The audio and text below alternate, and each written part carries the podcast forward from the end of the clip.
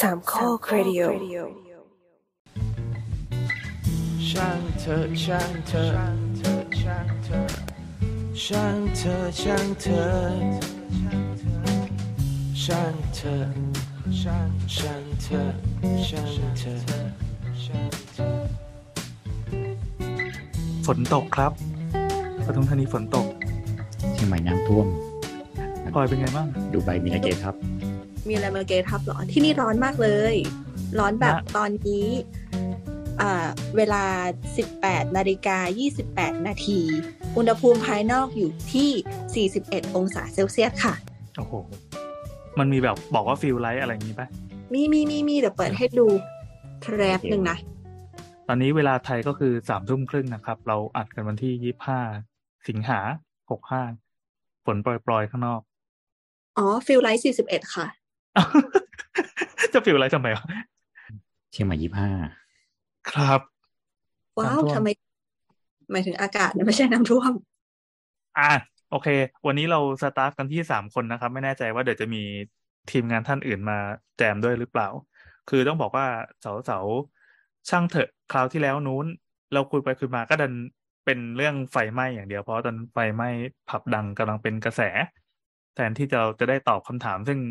ประเดประดังเข้ามานะครับ ตอนนี้เราก็เลยตุนไว้ ตอนนี้ก็ตุนไว้จนค่อนข้างเหนียวแล้วพอสมควรปล่อยดีเป็นน้ำป่า ครับเดี๋ยววันนี้ก็จะปล่อยเป็นน้ำป่า นี่ครับ เราส่งทีมงานของเราหนึ่งคนไปเก็บข้อมูลภาคสนามณต่างประเทศ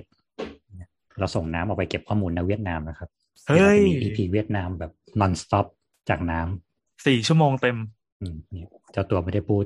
ยัดเยียดให้เรียบร้อยแล้ว เตรียมคาดหวังกับมันได้เลย แล้วมันก็จะลกลกลกลกต้องช่วยกันให้กำลังใจอีกทีหนึ่งโอเค มาก็เจ้าสาวอีพีนี้ก็เป็นช่างเถิดนะครับ เราก็เป็นเป็นรายการที่ควรจะสลับกันนะระหว่างเนื้อหาหลัก แล้วก็เป็นช่างเถิดที่คุยกันเรื่อยเปื่อยบ้าง แล้วก็ตอบคำถามจากคุณผู้ฟังบ้าง ก็มาบ้างไม่มาบ้างนะครับ แล้วแต่ภารกิจของแต่ละท่านสำหรับคราวนี้เนื่องจากมีพลอยกับพี่โอนะครับ ไม่รู้ว่าใครเป็นเป็นก้าง เราอะรู้สึกว่าเราเป็นก้างเว้ยทุกคนคือตอนนี้เรากำลังมองหน้าจอ แล้วเราก็ปิดหน้าของเราไว้แล้วก็ให้เป็นหน้าแบบโอแอนอยู่คู่กันแล้วรู้สึกว่า อืมนี่แหละ เรามันอ๋อช่างเป็นthird wheeler จริง ๆ เลยในวันนี้ EP นี้ใช้ชื่อว่าเราสองสามคนนะครับเออได้ได้ได้ได้โอเค แต่ก่อนอื่นที่จะเข้าคำถามเราขอให้ให้พลอยเล่าประสบการณ์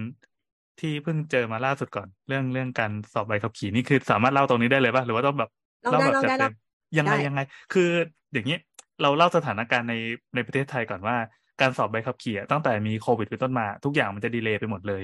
ไม่รู้ตอนนี้หายอย่างนะ คือ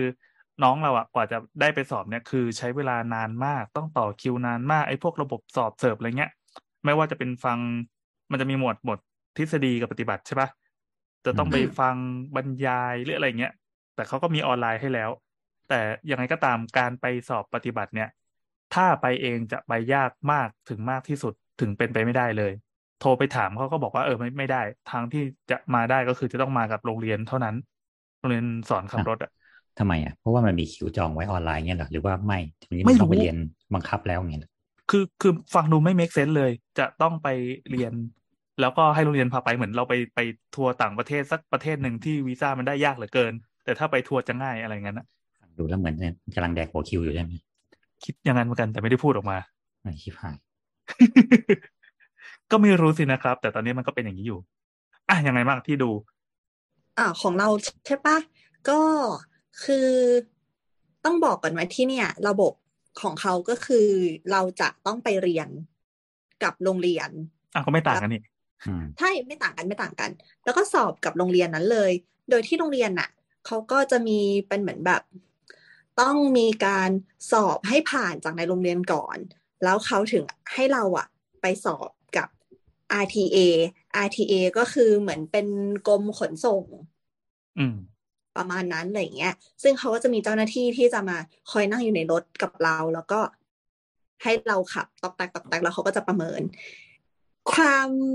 เราอะไม่รู้ว่าที่ไทยอะเรียนขับรถกันยังไง แต่ว่าที่เนี่ย เราเขาใช้คำว่าอะไรอะมันมีคนมาจากหลากหลายประเทศที่มาอยู่ในสถานที่แห่งเดียวกัน เพราะฉะนั้นทุกคนจะมีสไตล์การขับรถที่แตกต่างกันหากคุณมาจากอินเดียแน่นอน คุณเป็นเจ้าแห่งนักบีบแต่ คุณจะสามารถบีบแต่ยับยับยับยับยับยับเลยอะไรเงี้ย ซึ่งที่นี่ไม่ทำกัน หรือถ้าเกิดว่าคุณมาจากอังกฤษอย่างเงี้ย การขับรถ ก็คือขับรถกันคนละฝั่งถนน เพราะฉะนั้น ดูใบนี่ซ้ายหรือขวา ดูไบอะฝั่งซ้ายเอยอังกฤษอ่าเราเรียกว่าพวงมาลัยขวาแล้วกันเนอะใช่ไหมเออเออเออเออพวงมาลัยขวาก็วิ่งเลก็นเหมืซ้าอนยก็เหมือนเมืองไทยหรือเปล่าอ่ามันไม่ใช่เราเหมือนเมืองไทยเมืองไทย อะไรแบบเนี้ย ซึ่งแต่ละคนแต่ละประเทศก็มีนิสัยและมีสไตล์ในการขับรถแตกต่างกัน เพราะฉะนั้นเขาก็ต้องจับพวกเรามาปรับทัศนคติ กันก่อนอืมว่า เฮ้ย ไอ้นิสัยแบบเนี้ยทำที่นี่ไม่ได้นะ ขับรถต้องอย่างงู้นอย่างนั้นอย่างนี้หนึ่งสองสามสี่นะ อะไรแบบเนี้ยค่ะ ซึ่งเราเป็นคนที่ไม่เคยขับรถมาก่อน ชีวิตไม่เคยอยู่หลังพวงมาลัย รู้สึกว่าการขับรถเป็นเรื่องยากวันนี้มาสตาร์ทจากศูนย์เลยเหรอ ใช่สตาร์ทจากศูนย์เลยไม่เคยโอ้ขับรถมา คือมันก็จะมีให้โอกาสสำหรับ คนที่เคยขับรถมาแล้ว เอาใบขับขี่จากประเทศตัวเองอะมา convert ก็ได้ แต่ก็ต้องมีการสอบมีนั่นนี่นู่นโน่นอะไรอย่างนี้ค่ะ แต่ของพลอยอะคือ ฉันไม่รู้อะไรเลยกับเกี่ยวกับการขับรถ เพราะว่าที่ผ่านมาไม่เคยจะต้องใช้ ไม่เคยจะต้องขับ สามารถใช้ชีวิตด้วยระบบขนส่งสาธารณะมาตลอดอะไรเงี้ยจนกระทั่งอยู่ๆก็เกิด นิมิตหมายขึ้นมาว่าเอาละฉันจะขับรถโวยนั่นแหละก็เลยไปเรียนขับรถ ทีนี้ที่เนี่ยเขาก็จะเริ่มให้เรียน theory class ค่ะ ก็เหมือนเป็นคลาสออนไลน์อะที่ไทยก็น่าจะเปรียบเทียบได้กับการที่เราไปฟังการบรรยายอืปมระมาณนั้นแหละ ประมาณนั้นแหละ ซึ่ง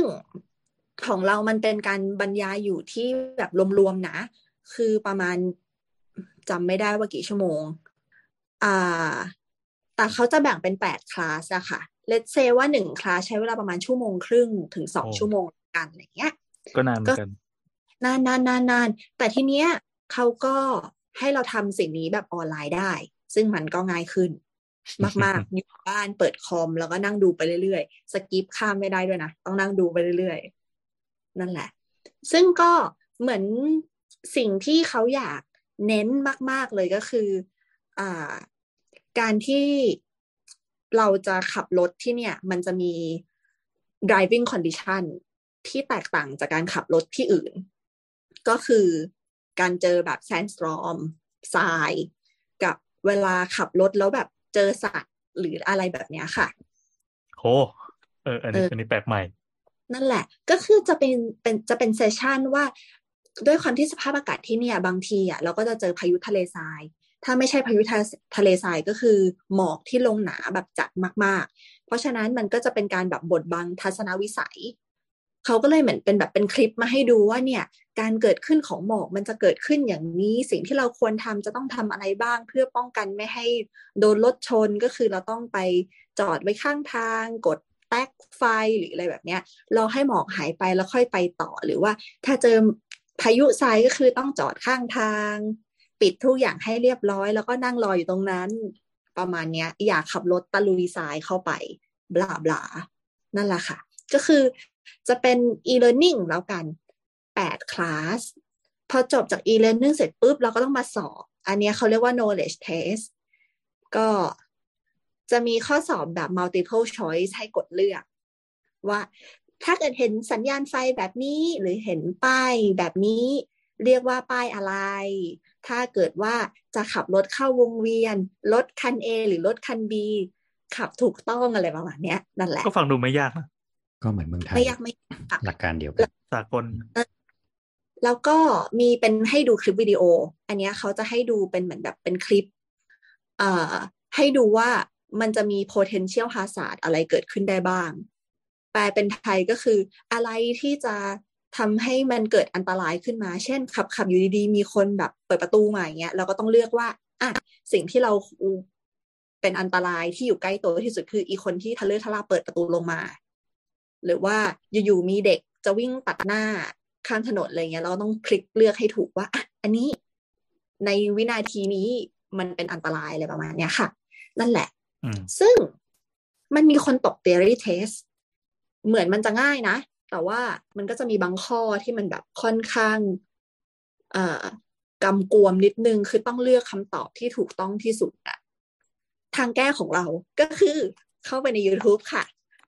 พิมพ์ตักตักตักตักตักตักตักตัก RTA theory test แล้วก็จะมีพี่อินเดีย องค์ความรู้ใดๆในโลก Google แล้วดู YouTube คนอินเดีย พี่อินเดียคือผู้สอน นี้ทุกอย่างนั่งคือเขา spoil ธิบเหรอ ใช่เขา spoil ข้อสอบ โอ้ เออ เขามานั่งอธิบายว่าอะนึกถึงเขาพูดเป็นแบบสำเนียงอินเดียนนะ แล้วก็ข้อนี้เหมือนแบบสิ่งนี้คือ mandatory sign เพราะอะไรสิ่งนี้คือต้องตอบอันนี้เพราะอะไรคือเขามานั่ง spoil ข้อสอบให้เราฟังทีละข้อทีละข้อทีละข้อทีละข้อ สิ่งที่เราทำก็คือจำในสิ่งที่พี่อินเดียนพูดให้ได้อ่าแล้วข้อสอบทั้งหมดอะที่ที่ให้ทำอะมีอยู่ประมาณแบบ เกือบสามร้อยกว่าข้อ พี่เขาคือมานั่งทำคลิปกับสี่ part อธิบายแบบอีสามร้อยข้อนะนั่นแหละ บวกกับไอคลิปวิดีโอที่เล่าให้ฟังว่ามันคือต้องดูว่าฮาศาสตร์คืออะไรบ้างอะไรเงี้ย พี่เขาคือมีคลิปวิดีโอดังกล่าวนะ มาอธิบายให้เราดูด้วย ซึ่งตอนไปสอบอะเขาบอกว่า เนี่ยเหมือนแบบข้อสอบที่มีอยู่อะห้าม เผยแพร่ห้ามนำออกมาห้ามนู่นนั่นนี่อะไรเงี้ย นี่ก็แบบแล้วพี่อินเดียคนนั้นเขาเอามาได้ยังไงวะ นั่นแหละ ซึ่งก็ต้องขอขอบคุณเขาค่ะ เพราะว่าไอ theory ที่เราเรียนไปแปดคลาสนั่นน่ะ ก็คือเราดูผ่านๆไงไม่ได้แบบ โอ้ยมานั่งดูนั่งจด นั่งจำหรือเรียนอะไรขนาดนั้นอะไรเงี้ยก็ผ่านได้เพราะองค์ความรู้จากพี่อินเดียนที่ทำ YouTube ขอบคุณค่ะ หลังจากนั้นค่ะ เราก็ต้องมาเรียน practical class ซึ่งของเราอะเป็นแบบคนเริ่มใหม่ตั้งแต่ beginner เขาบอกว่าเราต้องเรียนทั้งหมด 22 ชั่วโมง วันแรกค่ะ ที่เราไปเรียน เราไปเรียนตั้งแต่เช้า ก็คือคลาสเราเริ่มอะ8โมงครึ่ง นั่นคือครั้งแรกที่จับพวงมาลัย เข้าเกียร์ เอารถออกมา เลี้ยว หัดเลี้ยวซ้ายอะหัดเลี้ยวขวา วนๆ อยู่ในในรั้วโรงเรียน ครูที่สอนน่ะก็เหมือนแบบอ้าวล่ะ เราพาเธอออกไปนอกโรงเรียนกันดีกว่า อะ เราก็ขับออกนอกโรงเรียน แตกไฟถูกต้อง กดเลี้ยวชึบชึบชึบชึบชึบชึบซึ่งวงเลี้ยวก็คือเฮี้ยมากนั่นแหละ ด้วยความที่มันเป็นตามคือคือไปถึงปั๊บเริ่มอย่างนั้นเลยเหรอ ไม่ต้องไปหัดดูว่าซ้ายขวากดอะไรต้องเหยียบอะไรไม่ให้มันพุ่งชน ก็เขาก็อธิบายว่าอันนี้คือเบรกนะ อันนี้คือเร่งนะ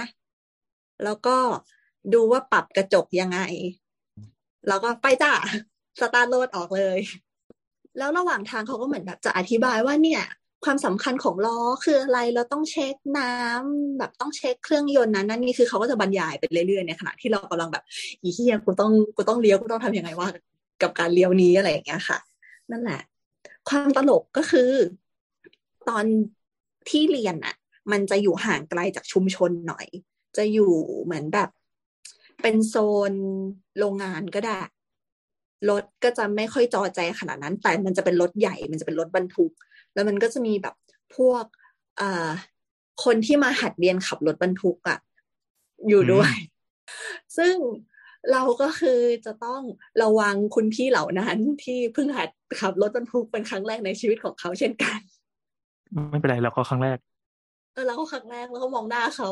แล้วเขาก็มองหน้าเรา เวลาแบบจอดอยู่ด้วยกันแล้วก็แบบ อืมโอเคพี่ อย่าชนหนู หนูตัวเล็ก นั่นแหละ แล้วแล้วด้วยความที่มันอยู่แบบแอเรียค่อนข้างห่างไกลอะใกล้ๆกันนั้นอะเขามีเป็นเหมือนแบบ เหมือนเป็นฟาร์มเลี้ยงอูฐแล้วทุกเช้า อะเขาจะปล่อยอูฐออกมาเดินเล่นโอ้โหสิ่งที่เกิดขึ้นกับเราในคลาสแรกก็คือเราก็กำลังขับไป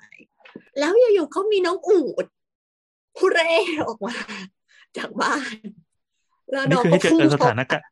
เจอสถานการณ์วิกฤตแบบจริง ๆ เลย ไม่แล้วคือเราอะเหมือนแบบเชี่ยชิบหายแล้วนั่นอูดนั่นอูดนั่นอูดแล้วอูดก็คือวิ่งมา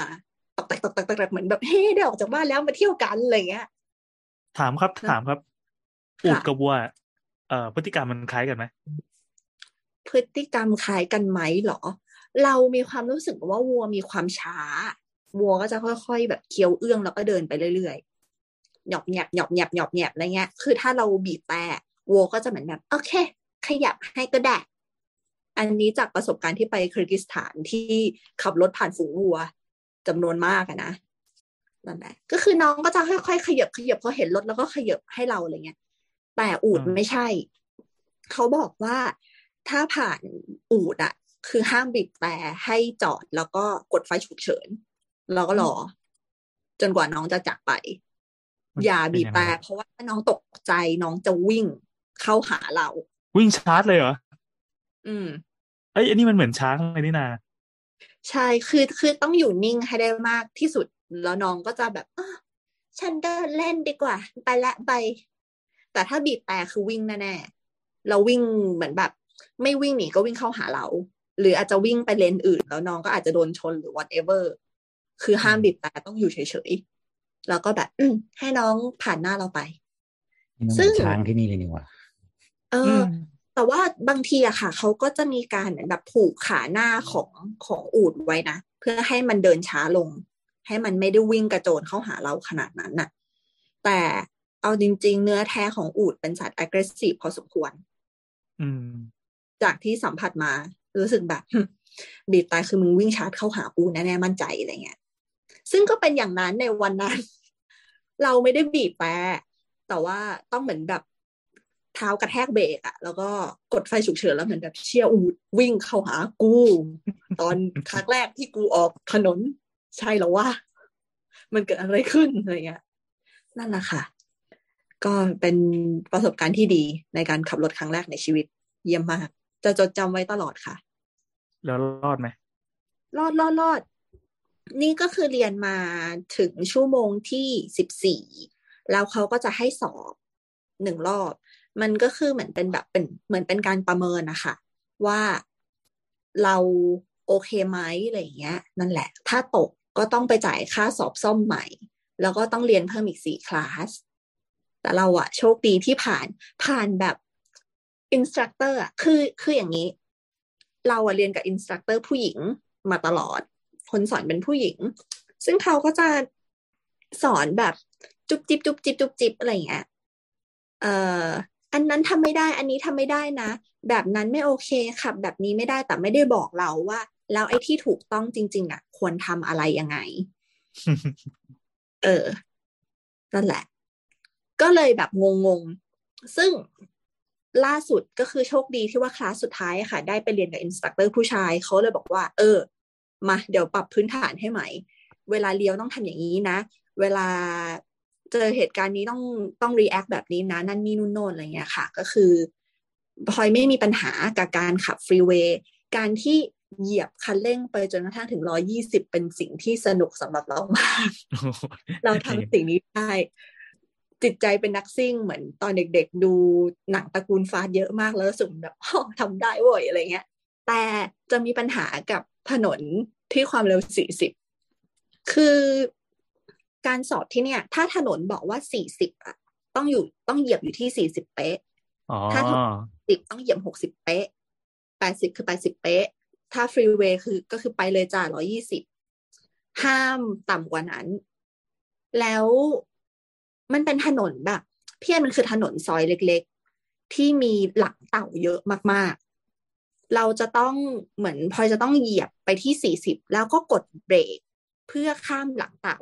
แล้วก็เหยียบกลับไปที่สี่สิบใหม่ แล้วก็กดเบรกเพื่อแบบข้ามหลังเต่าเพื่อเลี้ยวเพื่ออะไรอย่างเงี้ย เพราะถ้าเกิดว่าต่ำกว่าสี่สิบเขาก็คือปรับตก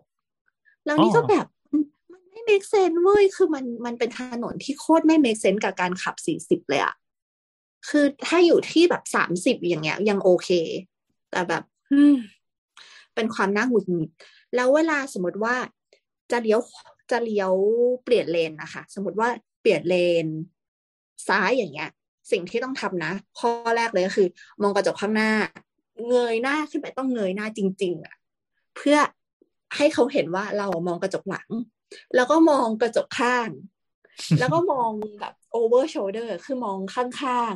ๆ แล้วก็กลับมามองกระจกข้างหน้าใหม่ แล้วค่อยเปลี่ยนเลนชืบไป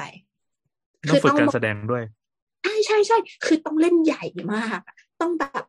ว้าว ฉันมองนะ เออ แล้วด้วยความที่พลอยเป็นคนตัวสูง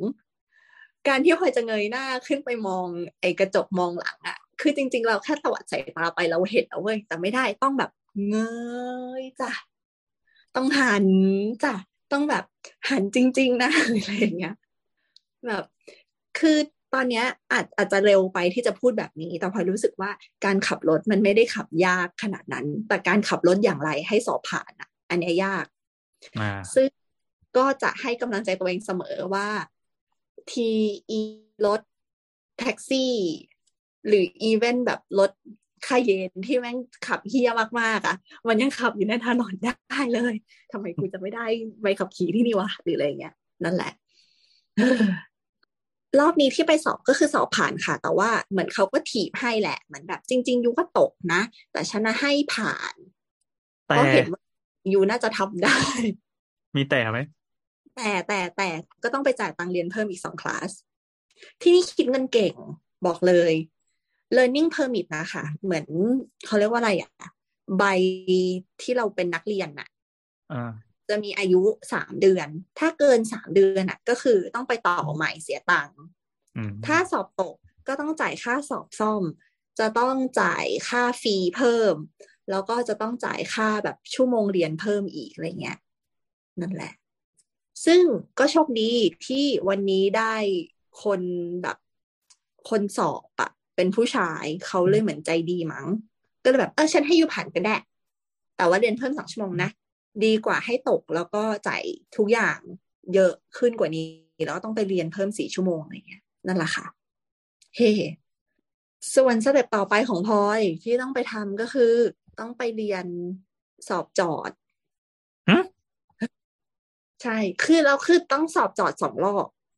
ก็คือเหมือนเป็นแบบ internal test ก็คือสอบจอดของโรงเรียนอะกับสอบจอดที่แบบของกรมขนส่ง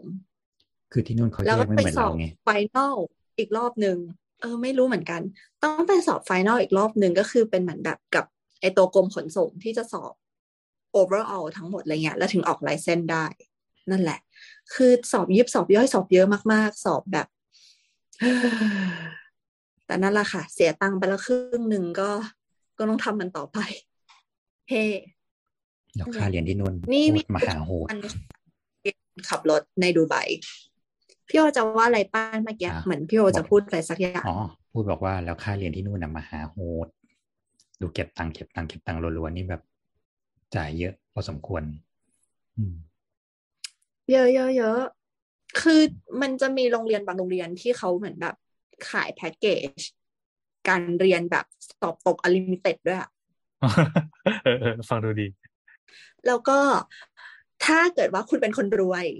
ถ้าคุณมีตังค์เยอะ ก็สามารถเลือกเรียนแบบ VIP ได้ ถ้าเลือกเรียนแบบ VIP หมายความว่าไม่ต้องเรียนไม่ต้องสอบจอด แค่เรียนการจอดเฉยๆ แล้วก็ไม่ต้องสอบสกิปข้ามไปได้เลย แต่จ่ายแสนหนึ่งนะอืมแล้วพลอยถามเขาว่าแบบทำไมถึงไม่ต้องสอบจอดหรอสำหรับแบบคนที่เขาเรียน VIP อะไรเงี้ย อันนี้คือไปถามแบบคุณพี่ที่เขาขับรถรับส่งนักเรียนทุกวัน ก็คือมันจะมีรถวนมารับเราที่บ้านแล้วก็ไปส่งที่โรงเรียนขับรถนะคะก็เลยเหมือนแบบ เออเนี่ยฉันน่าเหลือแบบฉันสอบวันนี้ผ่านแล้วเรียบร้อยนั่นนี่ต่อไปก็คือจะต้องไปเรียนการจอดรถ he ก็บอกว่าเอาแล้วทำไม you ไม่เรียน VIP ล่ะ เรียน VIP อะไม่ต้องสอบจอดหรอกนะ นี่ก็แบบฮะมันมีแบบนั้นได้เหรอ you เขาก็แบบใช่ เพราะว่าคนรวยอะมันไม่มีใครจอดรถหรอกเขาก็เข้า valet parking กันทั้งนั้นแหละ มีเด็กจอดรถให้ ใช่ ถูก ก็เลยไม่ดีว่ะวิธีคิดเรื่องเจ๋งดีว่ะใช่ใช่ คือรวยไง นึกออกปะไปห้างก็เหมือนแบบ ฉันไม่ต้องจอดเองก็ได้การถอยเข้าซองคืออะไรไม่รู้จักอะไรเงี้ย ก็ให้คนอื่นจอดให้จ้ะหรือถ้ากลับบ้าน ที่จอดรถก็กว้างขวาง เอาหน้าเข้าก็ได้จบ จอดริมถนนเหรอไม่จอดอยู่แล้ว เพราะฉันไม่แวะริมถนน นึกออกใช่ไหมแม่งเป็น mentality คนแบบเนี้ยก็เลยไม่จำเป็นที่จะต้องสอบการจอดรถก็ได้ ฟังแล้วก็อึ้งอึ้งๆดี แล้วก็บอกเขาไปว่า เออพี่คะหนูไม่ได้มีเงินขนาดนั้น หนูไปสอบเลยดีแล้ว ถึงหนูสอบตกอีกสักสามครั้งอะนะมันก็ยังไม่เท่ากับการเรียนคอร์ส VIP หรอก อ๋อ แล้วรถพวก VIP อะก็คือจะเป็นเหมือนแบบ เขาให้เลือกสองแบบ ก็คือจะเป็นรถใหญ่ เช่นแบบ BM ต่างๆ หรือว่าเรียนแบบขับ Porsche หรืออะไรเงี้ยเลยอะแล้วก็เป็นพวกเหมือนแบบเรียนเฉพาะสำหรับการขับ sport car เพื่อการขับ Lambo โดยเฉพาะอะไรเงี้ย ก็มีสอน ซึ่งรถที่ให้เรียนขับรถก็คือเป็น Lamborghini จ้า หรือเป็นแบบ Ferrari จ้าอะไรเงี้ยอารมณ์เหมือนไปลองขับเลยว่ะ ใช่ถูก คนรวยบางคนซื้อรถก่อนที่จะมีใบขับขี่ไงอ๋อเมืองไทยก็ทำไม่เห็นแปลกนั่นแหละ ก็เลยแบบอ๋อมันมีแบบนี้ได้เหรอยูอะไรเงี้ยนั่นแหละค่ะเออตอนนี้คืก็มัรู้จักใช่สนิทสนมกับคนในโรงเรียนไปแล้วเรียบร้อยก็เลยแบบแบบ อืมโอเค มันมีคนมาเรียนอะไรแบบนี้ด้วยว่ะมันเป็นปริศนามาตลอดไว้ว่า เวลาเราขับรถไปที่ที่ศูนย์สอบใบขับขี่เนี่ย แสดงว่าเราจะต้องขับเถื่อนไปใช่ไหม ถ้าเราไม่ได้ไม่รู้ผ่านระบบการเรียนในโรงเรียนอะคือชีวิตก่อนหน้านั้นมันต้องยังไงจประริงเด็ๆนเขาบอกว่าจะต้องมีคนไปด้วยไงและไอ้คนไปด้วยเป็นคนขับ แล้วเราเป็นคนนั่งอ๋อท่านคือวิธีที่ถูกต้องไงเช่นอ๋อถ้าเราไปเรียนกับโรงเรียนก็โรงเรียนก็เป็นคนขับ แล้วเราก็เป็นคนไป แต่ถามครับว่าใครมันจะทำอย่างนั้นวะในเงี้ยเอามอไซค์ไปขี่ไปสอบอย่างเงี้ยต้องซ้อนท้ายตูดไปเลยเออเออเออก็ไม่ได้ใช่ป่ะไอ้เหี้ยอยู่ๆน้ำก็โผล่มาน่ากลัวมากอุ้ย สินเออเจ้า สวัสดีจากฮอยอัน คุณอยู่กับฟาโรสฝาโรถอะเตรียม EP ได้เลยนะ พูดไปแล้วด้วย ประกาศกล้าวไว้แล้วเดี๋ยปิดกล้องกลัวอืมเน็ตกากก็ประกาศกล้าวไว้แล้วว่าเดี๋ยวน้ำจะจัดอีพีเวียดนามโดยเฉพาะอืมเฮ้ย กูไปไปประกาศตรงไหนคะพี่เปล่าฉันประกาศเองแหละ ไฟบังคับ กดดันทางอ้อม เฮ้ นั่นแหละค่ะนั่นก็คือเรื่องราวการเรียนขับรถของน้องพลอยในพาร์ทวันที่เครียดทุกวันเลยเว้ยอันนี้เครียดแล้วเหรอเครียดเครียดเครียดนี่เครียดนะเนี่ย บอกเลย เหมือนจะตลกเหมือนจะแบบ เออมันก็ไม่ได้ตลกขนาดนั้นหรอกนะที่เราเล่าอะ แต่ก็คิดในใจเป็นครั้งแรกเป็นครั้งแรกในชีวิตที่คิดในใจว่าเออถ้ามีเงินเยอะกว่านี้สักนิดก็คงดีอะกูไปเรียน VIP ล่าเรียบร้อยอ๋อแล้วมันก็เป็นทริคอีกอย่างหนึ่งก็คือ เหมือนเขาบอกว่า เวลาไปสอบอะให้เลือกไปสอบกับผู้ชายนะฮะเออ อย่าเลือกคนคุมสอบเป็นผู้หญิง เพราะผู้หญิงจะแบบไม่ให้ผ่านอะคือมีลูกเรือที่เคยไปเรียนขับรถ แล้วก็สอบหกครั้งกับ examiner ผู้หญิง ไม่ผ่านไม่ผ่านไม่ผ่านไม่ผ่านไม่ผ่าน จนกระทั่งครั้งที่เจ็ดอะเขาไปสอบกับผู้ชายผ่านเลย ผู้ชายก็บเก่อกงว่ายุ เฮ้ยมันคือทำการหมั่นนีด้วยกันอย่างเงี้ยเหรอ เหม็นกี ไม่รู้เหมือนกันนั่นแหละเขาเก่งขึ้นหรือเปล่า เออ อันนี้เออก็ไม่แน่ตักตักคลาสที่สองของเราอะเราก็เรียนกับอินสตัคเตอร์ผู้ชาย ซึ่งเขาก็แบบ อันนี้คือครั้งที่สองในการขับรถของยูเหรอนี่ค่ะเออใช่จ้าเขาแบบอืมก็ทำได้ดีนะงั้นไปฟรีเวย์เลย นี่แบบฮะเดี๋ยวยูต้องเป็นคนขับรถคันนี้ แล้วพาฉันไปที่ที่ฝึกเรียนไม่ใช่เหรอวะคือมัน จะให้กูไปฟรีเวย์ในชั่วโมงที่ห้าของการขับรถไม่ได้โว้ยอะแล้วเขาก็เหมือนแบบ ไม่ ฉันมั่นใจในตัวยู I'm confident with you already go ยันล่ะนี่แต่ก็เหมือแต่นแบบกูไม่มั่นใจอะไรเงี้ยกูไม่มั่นใจไงแบบ นี่ก็คือคือเราอะเวลาถ้าเกิดว่าเราคุยกับคน local อะเราจะใช้เหมือนแบบศัพท์ Arabic กับเขาเลยเงี้ยแล้วก็เหมือนแบบอืม حبيبي ก็คือเหมือนแบบฮันนี่อะฮับบีบี้ I'm not that confident you know พี่ก็เหมือนแบบคำว่าอะไรเออนะขออีกทีดิหึคำว่าอะไรนะ คือคำว่าที่รักอะของเขาอะคือคำว่าเหมือนแบบ حبيبي حبيبي ใช่ เออ นั่นแหละ ซึ่งนี่ก็จะเป็นแบบเหมือนแบบเบฟอะอารมณ์แบบเบฟ I'm not that confident enough โอเค อยากให้กูไปเลย เขาก็เหมือนแบบไปไปไปทำทำทำเนี่ย ฉันเชื่อยูทำได้เอาออกไปถนนใหญ่เลยจ้าเอาเหยียบไปที่ร้อยสิบเก่งมากอะโอ้ไหนลองสิเอาเปลี่ยนเลนเก่งมาก อะไรเปลี่ยนเลนเข้ามาสิไหนลอง overtake เหมือนแบบขับแซงรถบรรทุกสิอะเก่งมากโอ้เชียร์เก่งแต่ว่าเออคอยจับดูยังล่างล่างยังอยู่ที่นี่หรือว่าอยู่ในรถ ไม่รู้ ตัวใสนะเอออาจจะ นั่นแหละ มันก็เป็นประสบการณ์ที่สนุกดี ในขณะที่ผู้หญิงก็คือจะบอกว่าเราอะทำนู่นทำนั่นทำนี่ผิดผิดผิดผิดตลอดเหมือนแบบทำไมไม่มองทำไมไม่หันทำไมไม่ดูอะไรเงี้ย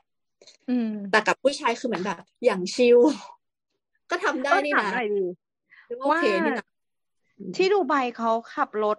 เลนเหมือนบ้านเราหรือว่าคนละด้าน คุณไปฟังเสาเสา EP สองร้อยห้าสิบหกนะครับ ช่วงต้นๆจะมีคุยกันเรื่องนี้ คุณมาสาย เหมือนบ้านเราเหมือนบ้านเรา ด้านของเราพวงมาลัยอยู่ซ้าย แล้วเราที่นั่งรถไปขวามาตลอดนั่งข้างๆพ่อเวลาขับรถมาตลอดอะแล้วเราก็จะรู้สึกเหมือนแบบในหัวมันได้รับการโปรแกรมไว้แล้วว่าอ๋อเวลากูเลี้ยวกูต้องเลี้ยวแบบนี้ฝั่งนี้ พอแม่งสลับฝั่งแล้วแบบเชี่ยกูต้องเลี้ยวไปเลนไหนวะสมมติเลตเซว่าเลี้ยวเลี้ยวซ้ายอะมันต้องไปเลนไหน มันต้องไปเลนในหรือมันต้องไปเลนนอก หรือยังไงคือจะบอกว่า งงคือจ้ะเราอะตอนเนี้ยเราอยู่เวียดนามใช่ไหม แล้วก็อย่างที่รู้ว่าเวียดนามอะขับรถยังไง แล้วยังก็ไงครับ พูดมาสิ ขับรถมันมาก คือเขาไม่เหยียบเบรกเลยคุณ คือผมนั่งรถรถจากสนามบินอะมาที่พักอะไม่มีแตะเบรกเลย แถมเล่นโทรศัพท์ไปตลอดทาง กูพนมมือในใจ คือเราแล้วก็ทีเนี้ย พอมาอยู่ที่นี่ใช่ไหมก็คือโฮสเนี่ยเขามีจักรยานให้ยืม เขาก็บอกว่า เฮ้ยเอนจอยได้เลยกับการปั่นจักรยานที่เนี่ย สนุกกูลองและสนุกจริง คือเวครั้งแรกที่ขี่เลยนะ สิ่งเดียวที่ต้องท่องก็คือ ชิดขวาชิดขวา ชิดขวา ชิดขวา ชิดขวา เพราะว่าเขาพวงมาลัยซ้าย แล้วเขาก็ขับชิดขวาไง ซึ่งซึ่งมันกลับด้านกับเราเหมือนกันใช่ไหมแล้วก็ วันเนี้ยก็ไปขี่มาก็คือไอโซนที่อยู่ของฮอยอันอะ มันก็เป็นโอนโอนทาวอะ มันก็จะเป็นโซนที่เฮ้ยมันมีแต่จักรยานมันมีแต่มอไซค์เขาไม่ให้เอารถใหญ่เข้ามา ทีเนี้ยวันเนี้ยก็คือจะไป museum แล้ว museum อะมันอยู่ข้างนอก ก็เลยต้องขี่จักรยานอะ ด้วยการท่องชิดขวาชิดขวาชิดขวาออกไปเนี่ยออกไปข้างนอก ข้างนอกที่เป็นถนนใหญ่ที่มีรถยนต์ แกแล้วมันน่ากลัวมาก มันน่ากลัวมาก คือฉันอะแบบไม่สามารถที่จะปั่นจักรยานด๊อกแด๊กข้ามทาง ตัดตัดไปที่อีกด้านหนึ่งได้อะต้องใช้วิธีแบบจอดลงมาแล้วยกมือขึ้นอะเพราะว่ามันคือเขาไม่เบรกเว้ยแล้วไม่มีใครหยุดให้กัน แต่ว่าถ้าเราเดินเมื่อไหร่อะเขาจะหลบเรา แต่เรากลัว เข้าใจว่าเราหยุดความกลัวของเราไม่ได้อะสรุปว่าหลับครับหลับเขาบอกว่าตาแล้วเดินมันเลยเออ มันเหมือนเป็นกระแสน้ำไหลปะคือเราเดินไปปั๊บแล้วทุกอย่างจะแหวกเราเอง ไม่คือพี่พูดอย่างเงี้ย พี่พูดได้เว้ยพอไปอยู่บนถนนจริง ๆอะคือมันทำยากมากอะ คือแบบอยอยากจะกรีดแล้ววิ่งอะ ไม่ต้องถามคือว่าแบบจริง ๆ ปกตินะ ไม่ค่อยขี่มอเตอร์ไซค์ในกรุงเทพอะไรอย่างนี้ใช่ไหมอ๋อไม่เออขี่มอเตอร์ไซค์ไม่เป็น อะไม่ค่อยขี่จักรยานในกรุงเทพใช่ไหมเพราะจริงๆอะเออถ้าคนมันอยู่ในกรุงเทพหรืออะไรเงี้ยมันจะมีสกิลระดับหนึ่งนะเว้ยว่าบ้านเราเองก็ไม่ได้น้อยหน้าใครหรอกแต่กาแต่รขที่องเราเราจะต้องแตะเอาเบเบรรกกไว้ไงพี่ บ้า บางที่มันไม่แตะเว้ยอย่างเชียงใหม่มันไม่แตะนะเว้ยสิบล้อมันก็ไม่แตะเชี่ย ขี่มอเตอร์ไซค์ทุกวันเนี่ย คิดว่าวัดดวงอะไรกระบงกระบะไม่เห็นแล้วว่ามันสิวไปกี่คนแล้วอะเฮ้ยซึ่งเรามัน อะคุณน้ำก่อน ไม่ใช่คือเราเราตกใจว่าเฮ้ยหรือเราเข้าใจผิดวะตอนเราขับรถอะเราก็แตะเบรกนะ คือมันต้องมันต้องวัดใจอย่างหนึงที่ว่าไอ้คนขี่อะมันจะต้องเล็งเราเราเว้ยว่าถ้าเรามีการเคลื่อนที่ในระยะเนี้ยมันต้องคำนวณแล้วว่าไอ้นิดหนึ่งวิอะเรามันจะต้องคุณจะต้องอยู่ตรงไหนแล้วไงแล้วเราจะเบี่ยงได้เว้ยแต่ถ้าคุณเก้ๆกลางๆปั๊บเนี่ยมันจะเกิดภาวะวัดใจแล้วว่า ไอสัตว์หรือมันจะหยุดวะใช่ คือขับรถเออมันคือเกมอ่านใจ เออ และและเราอาจจะอันตรายตรงที่ว่าไอ้ทุกคันมันจะคิดเหมือนเราว่าไอ้เคียเนี่ยมันจะต้องเขียนตรงไปข้างหน้าเว้ยมันจะต้องไม่หยุดเนี่ยแล้วอยู่ๆมันหยุดขึ้นมาพวกคนมันจะเบรกไม่ทันไงเออที่คนเขาตายตายกันเนี่ยคือเขาเรียกว่าคนแบบยักแย่ยักยันอะจะข้ามก็ไม่ข้ามจะเดินก็ไม่เพเดินราะฉะนั้นหลับตาเว้ยพรุ่งนี้ลองหลับตาแล้วเดินจูงจักรยานไปเลยอย่างเงี้ยโอเคเดี๋ยวพก็รุ่งนี้กูไปหาล้างร่างกูตามสี่แยกก่อน อะแล้วก็สั่งลาน้ำไว้ตรงนี้เลยแล้วกันเออไม่เป็นไรจะจุดทูบเชิญมาได้ เหมือนแบบโมเสกแหวกทะเลแดงอะเออเออเออเออนำชาวยิวกลับบ้านคุณน้ำก็จะเหมือนแบบอะไปแหวกอันนี้จม แต่ที่เนี่ย คือกฎเขาชัดเจนว่า ถ้าเกิดว่ามีคนข้ามถนนต้องหยุดต้องเบรก ต้องแบบคือให้ความสำคัญกับคนใช้รถใช้ถนนอื่นๆ ก็คือความสำคัญของเหมือนแบบคนเดินถนนน่ะมากกว่ารถเพราะเขาก็คือสอนเลยว่าเหมือนแบบ ก็เรายังมีเหล็กหุ้ม แต่ว่าคนที่เขาเดินไปเดินมาไม่มี เพราะฉะนั้นถ้าเห็นคนแม้แต่กระทั่งยืนอยู่นะสะไอทางข้ามมาลายอะ ก็ต้องหยุดให้อืมแล้วต้องหยุดแบบ completely stop ก็คือหยุดกดเบรกแล้วรอจนกว่าเขาจะเดินชะบอบชะแบชะบอบชะแบผ่านไป ถึงอีกฝั่งหนึ่งก่อน แล้วเราค่อยไปได้ คือถ้าเกิดเขาไปฮาร์ฟเวย์เราก็ยังข้ามเราก็ยังไปไม่ได้นะ คือเขาต้องเดินแบบ ให้ถึงอีกฝั่งหนึ่งก่อนอะเราค่อยไปได้ เพราะว่ารถคันอื่นจะได้เห็นว่า อ๋อ รถคันนี้หยุด อาจจะมีคนผ่านก็ได้หรืออะไรก็ได้อะไรเงี้ย นั่นแหละ ถือว่าศักดิ์สิทธิ์ไหมกฎจราจร ศักดิ์สิทธิ์ศักดิ์สิทธิ์มากอ๋อเขามีหักแต้มมีค่าปรับที่สูงมากด้วย กรณีที่ถ้าเกิดว่าเจอตำรวจหยุดหรือ นั่นนี่อะไรเงี้ยค่ะ รถทุกคันจะต้องมีเอ่อแบบว่าเขาเรียกว่าอะไรอะอุปกรณ์ไอ้แผ่นป้าย แจ้งฉุกเฉินนะสมมติว่าถ้ารถเราเสียแล้วเราจอดข้างทางเราต้องวางไอ้ place แผ่นป้ายเนี้ยไว้อะเพื่อเป็นการเตือนรถข้างหลัง ซึ่งต้องวางห่างจากรถเราอะประมาณแบบห้าสิบเมตรหรืออะไรอย่างเงี้ย เออเป็นการเตือน แล้วรถทุกคันต้อง มีรถทุกคันต้องมีอะไรยางสำรองรถทุกคันต้องมีอุปกรณ์แบบเปลี่ยนยางหรืออะไรประมาณนั้นแหละ คือเขาอันนี้มี requirement อยู่ นี่คือบังคับใช้จริงไม่ใช่แค่ทฤษฎีใช่ไหมไม่เหมือนบ้านเรานะจริงเออเออเออ work อยู่ อืม แล้วก็เหมือนอย่างที่พลอยบอกไปตอนแรกว่าสไตล์การขับรถของคนแต่ละชาติอะมันไม่เหมือนกันคนอียิปต์ขับรถแบบหนึ่งคนเลบานอนขับรถแบบหนึ่งคนอินเดียปากีขับอีกแบบหนึ่ง มันก็เลยจะต้องมีเหมือนกฎหมายจราจรที่เคร่งเคร่งมาก ๆ เพื่อที่จะให้ทุกคนเคารพกฎและทำตามและลดการเกิดอุบัติเหตุบนท้องถนนได้ เพราะว่าอุบัติเหตุที่เกิดขึ้นบนท้องถนนดูไบอะค่ะ เรียกได้ว่า99%น่ะตายโอ้โหมากในฟรีเวย์คือแบบ อัดก๊อปปี้รถแบบ อืม ไม่ได้อยู่ในสภาพที่ดีเลยอะสปอร์ตพาสปอร์ตคาร์ไม่ได้ปลอดภัยทุกคันใช่ไหมปลอดคากันเว้ยแล้วคือทุกคนกดแบบมิดอะ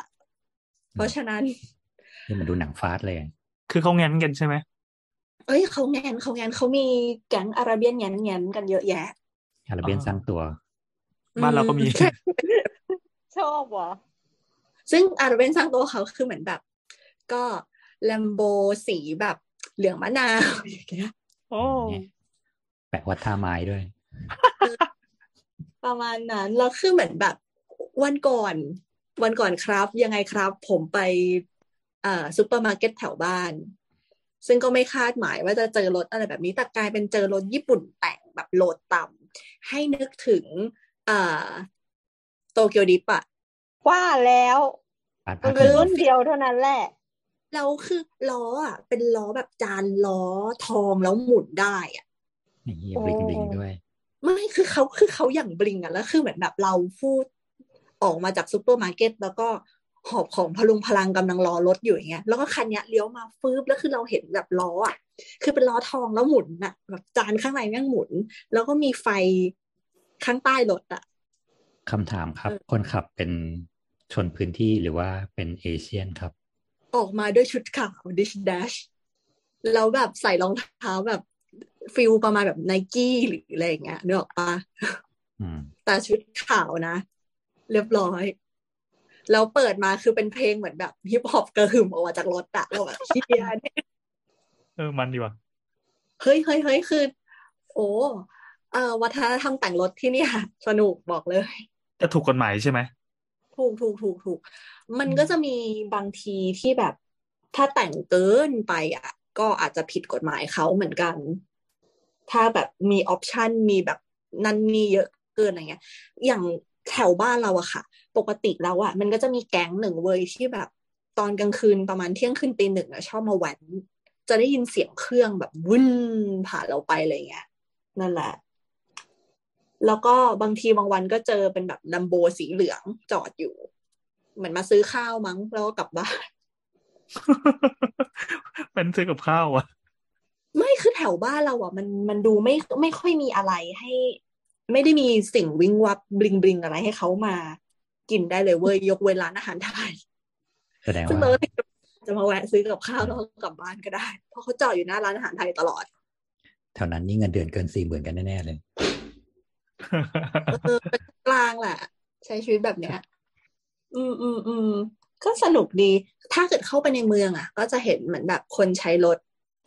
วิ่งวับเยอะ ด้วยความที่ว่าภาษีรถยนต์มันไม่ได้สูงสูงเท่าเท่าที่ไทย พอรู้สึกว่าที่ไทยรถยนต์แพง เพราะว่าภาษีนำเข้าแพง แต่ว่าที่นี่ก็คือเป็นสิ่งที่คน afford กันได้ หมายถึงรถหรูนะคะ เพราะว่าราคามัน ลงมาจากที่ไทยค่อนข้างเยอะอืมถ้าเราอยู่ที่นี่แล้วเราเป็นคนรวยเราก็คงซื้อเหมือนกันแหละ แบบสักครั้งหนึ่งในชีวิตโว้ยอะไรเงี้ย กับการขับพอชเออ ก็ดูเท่ดี แต่ก็นั่นแหละไม่มีตังค์เย่โอเค อืม นั่นแหละจ้ะ แวะมาดูใบขอสิคุณไปดูรถเอง สนุก แล้วถ้าขี่อูดต้องมีใบปะต้องมีต้องมีเหมือนแบบ ต้องมีใบ อนุญาตเหมือนเขาเรียกว่าอะไรอะแบบต้องมีการ register อืมว่ามีใบเซอร์สำหรับการขี่อูดกูคนนี้ใช่ใช่เป็นใบเซอร์อูดประมาณนั้นอ๋อนั่นอ๋อแล้วก็มีการไหนไหนพูดถึงเรื่องการขับขี่รถยนต์แล้ว มันมีใบขับขี่ประเภทหนึ่งด้วย เป็นการขับรถ four wheel ในทะเลทราย อันนี้ก็ต้องไปสอบเอาใบขับขี่อีกรอบหนึ่งเพราะว่ามันต้องขึ้นลงแซนดูนโอ้การ ใช่อันเนี้ยก็คือเหมือนเขาต้อง require ว่าต้องมีใบขับขี่อีกประเภทหนึ่ง ที่จะเอาพวกเหมือนแบบรถจี๊ปขับตะลุยเข้าไปในสายได้ นั่นแหละค่ะอันนี้ก็คือสำหรับคนที่ว่างๆชีวิตไม่ไม่ได้มีอะไรทำมาก เป็นคนรวยก็จะขับจี๊ปขึ้นขึ้นลงลงเนินทรายด้วยความสนุกสนาน แล้วก็ไปเหมือนเขาเรียกว่าอะไรอะไปขับรถ ไม่เชิงขับรถอะเขาจะจอดรถเว้ย แล้วก็เหมือนเนินทรายที่มันสูงๆใช่ปะเขาจะเล่นเหมือนเป็นแบบสโนว์บอร์ดอะแต่อยู่บนแบบอยู่บนทรายอะเออ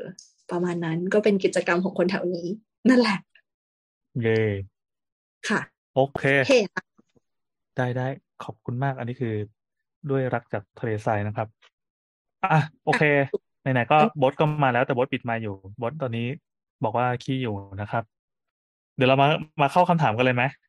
ได้ได้มาจ้า โอเคในเมื่อมากันเยอะแล้วคำถามอยู่ไหนวะ เนี่ย คนทำหน้าที่หนีเที่ยวเดี๋ยวก่อน เริ่มจากอะไรไม่หนีดีเที่ยวเขาทำงานไม่ใช่หรือ อ๋อครับครับเขาไปเก็บข้อมูลขอโทษ เออ ฮะ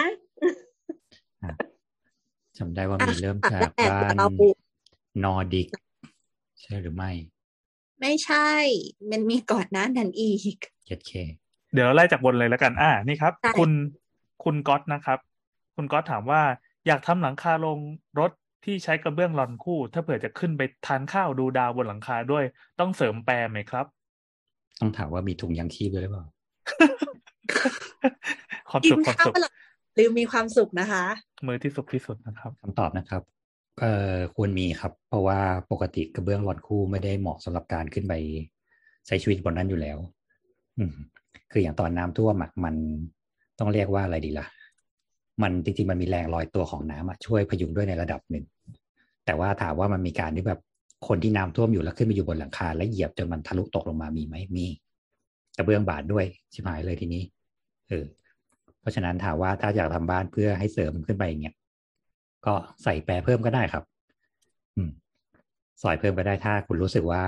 ที่บ้านคุณน้ำท่วมตลอดเวลาอยู่แล้วอะไรเงี้ยแต่อยากให้ความมั่นคงเกิดขึ้น แต่ถามว่าถ้ามันยังเป็นแปรปกติอยู่ได้ไหมได้ ก็อย่างที่เคยสอนไปอะครับ พยายามอยู่ตรงแนวที่มันมีตัวหมุดยึดทั้งหมดอะ เพราะนั่นมันคือโครงหลังคาหลัก เพราะฉะนั้นถ้าคุณอยู่แนวนั้นนะมันจะไม่ทะลุ แต่ถ้าแล้วเวลาเหยียบก็คือให้เหยียบบนสันหลอนนะครับอย่าเหยียบบนท้องหลอน เพราะการเหยียบบนท้องหลอนจะทำให้คุณทะลุลงไปได้ และกระเบื้องหลอนคู่เวลามันบาดทีหนึ่งเนี่ย เย็บไม่ได้นะครับ ต้องกรีดเพิ่มแล้วค่อยเย็บโอ้ยเนี่ย เพราะฉะนั้นคุณก็เลยมือนั้น มือนั้นอาจจะเป็นมือที่สลดที่สุดก็ได้ครับนี่มือที่สลดที่สุดคำถามที่ปลอครับใจคำถามครับคือ เราจะสังเกตได้ไงว่าเอ่อเดี๋ยวนะเผื่อคนที่ไม่ได้ฟังตรงนั้น เราขึ้นมายืนบนหลังคายืนบนกระเบื้องตรงไหนที่ควรเหยียบหนึ่งสันหลอน ไอ้ที่มันปูดขึ้นมาเป็นหลังเตาอ่าใช่ไหมแนวแนวปูดขึ้นมาทั้งหมดให้เหยียบบนสันหลอนตรงนั้น อ่า อันนี้คือแบบแบบเดินได้ทั่วไปเลยนะ ก็คือเหยียบบนสันหลอน แต่ถ้าจะให้ปลอดภัยที่สุดคือเราต้องสังเกตว่าปกติ กระเบื้องหลอนคู่เราจะยึดด้วยสิ่งที่เรียกว่าเป็นขอขอเกี่ยว เราจะเห็นแนวเหล็กอยู่ หรือบางที่มันจะมีเป็นตัวหมุดยึดลงมาแล้วข้างบนมันจะเป็นหัวจุกเล็ก ๆ อยู่เขาเรียกว่าเป็นตะปูตะปูเกี่ยวลงมาเนี่ยครับ ให้เราเหยียบตามแนวที่มันมีแนวแนวตะปูพวกนั้นนะทั้งหมดเพราะตรงนั้นนะมันจะไขอยู่ตามไม่แปรก็ต้องเป็นจันทันมีอยู่สองอย่างอืมซึ่งอันที่เราเหยียบบนโครงสร้างยังไงเราก็ปลอดภัย แต่นั่นแหละ ปกติตรงนั้นแนวแนวที่เราไขทั้งหมดอะจะอยู่บนสันลอนอยู่แล้ว ไม่มีท้องลอนแน่นอน แต่มันมีโอกาสหักไหมเฮ้ยถ้าหักระดับนั้นก็คือหลังคาก็ไปแล้วล่ะ อ๋อ เพราะว่าตัวแปรปกติมันก็จะแข็งแรงอยู่ แล้วแปรระยะมันมันยาวเท่าไหร่ครับต่อแต่ถ้าละเป็นลอนชิ้นถ้าเป็นลอนคู่จะอยู่ที่ประมาณเมตรหนึ่งครับหนึ่งเมตรแปดสิบถึงเมตรใช่ อ่าอ่าอ่าแปรก็คือชิ้นชิ้นชิ้นโครงสร้างแปรแนวขของวางหลังคา แปรที่คือไปตัวอยู่ที่รับหลังคาเลยส่วนอ่าแปรจะนั่งอยู่บนจันทันอีกทีหนึ่งซึ่งจันทัน ถ้าสมมติว่าจันทันวิ่งแกน x แปรจะวิ่งแกน y แปรจะวิ่งขนานเป็นแนวยาวกับหลังคาไปทั้งหมด ส่วนจันทันอาจจะวิ่งขวางหลังคา อ๋อ เวลาไปบ้านเก่าๆหรืออะไรก็ลองแหงนหน้าดูแล้วกันนะครับ ว่าอ่ามัมันจะมีไอ้ส่วนที่เรียกว่าจันทันและแปร สมมติว่าถ้าเป็นรูปสี่เหลี่ยมผืนผ้าครับ ส่วนที่เรียกว่าจันทันน่ะจะอยู่ด้านสั้น ส่วนที่เรียกว่าแปรจะวิ่งตามแนวยาวอ่าทุกอย่างจะอยู่ที่ระยะแอดเมตรเมตรเมตรเมตรทั้งหมดอืมแล้วที่เขาเวลาเขาเผาเมืองแปรเนี่ยครับค่ะอุ้ยเอาให้มันบอสไวสิครับ อย่าจืดมากชาวบ้านเงียบกิบแปรคือยังไงคะขออีกรอบครับหายครับไม่เป็นไรมันเป็นการเล่นมุกโง่ๆค่ะมันไปเถอะเฮ้ยไหนๆก็ไหนๆแล้วมาโง่พร้อมกันทั้งหมดเนี่ยแหละตั้งแต่เมืองแปรเมื่อกี้แล้ว นี่เลยบอกว่า บ้านเมืองที่มีขื่อมีแปรนี่ต้องเป็นยังไงคะไม่รู้ครับ ไม่เคยอยู่ที่นั่นมานานแปดปีแล้วครับขอบคุณค่ะคำถามต่อตอบตอบเร็วดีว่ะอะคำถามต่อไป เฮ้ยมาเร็วเว้ยวันนี้สาระสาระเนี่ยพอเข้าหมดสถาปนิกปั๊บรายการกลายเป็นรายการสาระ นี่คุณสิริพงศ์นะครับ คุณสิริพงศ์จริงถามมานานแล้วแหละ อันนี้เป็นเรื่องอ่าการตัดสินใจซื้อบ้านที่เป็นบ้านนอร์ดิกตามรูปแล้วก็ส่งภาพมาเป็นภาพบ้านจัดสรรเป็นโครงการบ้านจัดสรรที่เดี๋ยวนี้เขาจะฮิตทำทรงนอร์ดิกนะทรงนอร์ดิกคืออะไรครับอ๋อโอเค ทรงนอร์ดิกก็เอาเป็นว่าเป็นเป็นบ้านที่ถ้าเรามองจากด้านหน้า มันจะเหมือนกับคาเฟ่ที่เดี๋ยวนี้ฮิตทำกันอะเป็นหลังคาที่มันจะเป็นมุม สี่สิบห้าองศาเลยอะคือจะชันๆหน่อย ต้องบอกว่านอร์ดิกก็คือแถบสแกนดิเนเวียนะครับนอร์ดิกนอร์เวย์อะไรพวกเนี้ยเพราะฉะนั้นที่นู่นนะปกติแล้วอะเขาจะเป็นพื้นที่เมืองหนาวอ่าเขาต้องทำหลังคาให้มันทรงที่มันแบบ slope สูงที่สุด จริง ๆ อย่างที่แอนว่า 45 นั่นคือ 45 นี่ถือว่าต่ำแล้วนะ 45 60 ขึ้นไปนั่นน่ะอันนั้นถึงจะเป็นนอร์ดิกจริง ๆ เพราะว่าเขาจะต้องทำยังไงก็ได้ให้หิมะไม่ค้างหลังคาเพราะฉะนั้นถ้าหิมะตกเสร็จปั๊บ ยิ่งทรงหลังคาสูงเท่าไหร่มันจะยิ่งสไลด์ลงข้างล่างแล้วมันจะไม่โหลดน้ำหนักลงบนโครงสร้างหลังคาทีนี้เนี่ยทรงที่โน่นเขาคือ ในเมื่อเขาหนาวเขาต้องการเปิดช่องแสงให้มากๆ เพราะฉะนั้นเขาไม่ต้องการยื่นชายคาเพราะฉะนั้นหลังคาทรงนอร์ดิกทั้งหมดที่ที่เรานึกออกเนี่ยมันก็จะเป็นเหมือนหลังคาที่ลำแหลมขึ้นไปแล้วเราก็จะไม่มีไม่มีชายคายื่นออกมา ปกติตัวหลังคาก็คือจะเสมอกับแนวขอบขอบผนังเลยทั้งสองข้าง แล้วเขาก็จะเป็นช่องเปิดกระจกใหญ่ๆเลยเพื่อรับแสง อืมเพราะเขาไม่ได้ต้องการลมอยู่แล้วเขาต้องการแค่แสง เพราะอากาศเขาหนาวอยู่แล้ว เพราะฉะนั้นของเขาก็คือตัวต้องเล่าเรียกว่าอะไรข้อเด่นของสไตล์นอร์ดิกก็คือหนึ่งหลังคาสูงสองชายคาสั้นสามช่องเปิดจะกว้าง ทีนี้เนี่ยก็ไม่รู้ใครเป็นคนริเริ่มให้เอาอีสไตล์นี้มาใช้ที่เมืองไทย คือต้องแต่จริงๆต้องบอกก่อนว่าหลังคาบ้านเราจริง ๆ ถ้าแบบพื้นถิ่นจริงๆอะเราก็เป็นหลังคาทรงสูงเพราะว่าเราก็ไม่อยากให้น้ำค้างหลังคาเหมือนกัน บ้านเราฝนตกชุก แต่เราจะต่างกับนอร์ดิกตรงที่เราต้องมีชายคาเพราะไม่งั้นน้ำมันจะเข้า และเราร้อนเราต้องการลม ถ้าเรามีหลังคาแล้วเราไม่มีชายคาแล้วเราเปิดหน้าต่างเยอะๆเนี่ยน้ำมันจะเข้าพอน้ำมาพร้อมลม ทีนี้เนี่ยบ้านนอร์ดิกบ้านเราเนี่ยอยู่ดีๆ ก็ฮิตบูมขึ้นมา เริ่มจากเริ่มคงมีคนเอาเข้ามาก่อน แล้วก็บ้านจัดสรรเริ่มแบบเฮ้ยไอ้นี่ขายได้เว้ยแล้วเราก็จะเอามาทำกัน ซึ่งต้องบอกก่อนว่าสไตล์นอร์ดิกในบ้านเราอะ่ะ มันเป็น vary ตั้งแต่แบบเกรดดียันเกรดเอะครับ ถามว่าแยกยังไง แยกตรงที่หนึ่งปกติแล้วอย่างที่บอกเมื่อกี้ว่ามันของเดิมจริงๆมันต้องเป็นช่องเปิดกว้าง แต่ถ้าช่องเปิดกว้างอะ่ะ น้ำมันจะเข้าง่าย อืมเขาจะต้องหนึ่งใช้วัสดุอุปกรณ์ที่ค่อนข้างซีลน้ำได้พอดีพอสมควร เช่นพวกไอตัวอลูมิเนียมหน้าต่างอลูมิเนียมเองก็ต้องใช้พวกประเภทที่มันเป็นแบบมี member หนา หรือว่ามีแบบระบบกันน้ำที่ว่าเอาน้ำฉีดก็ไม่เข้า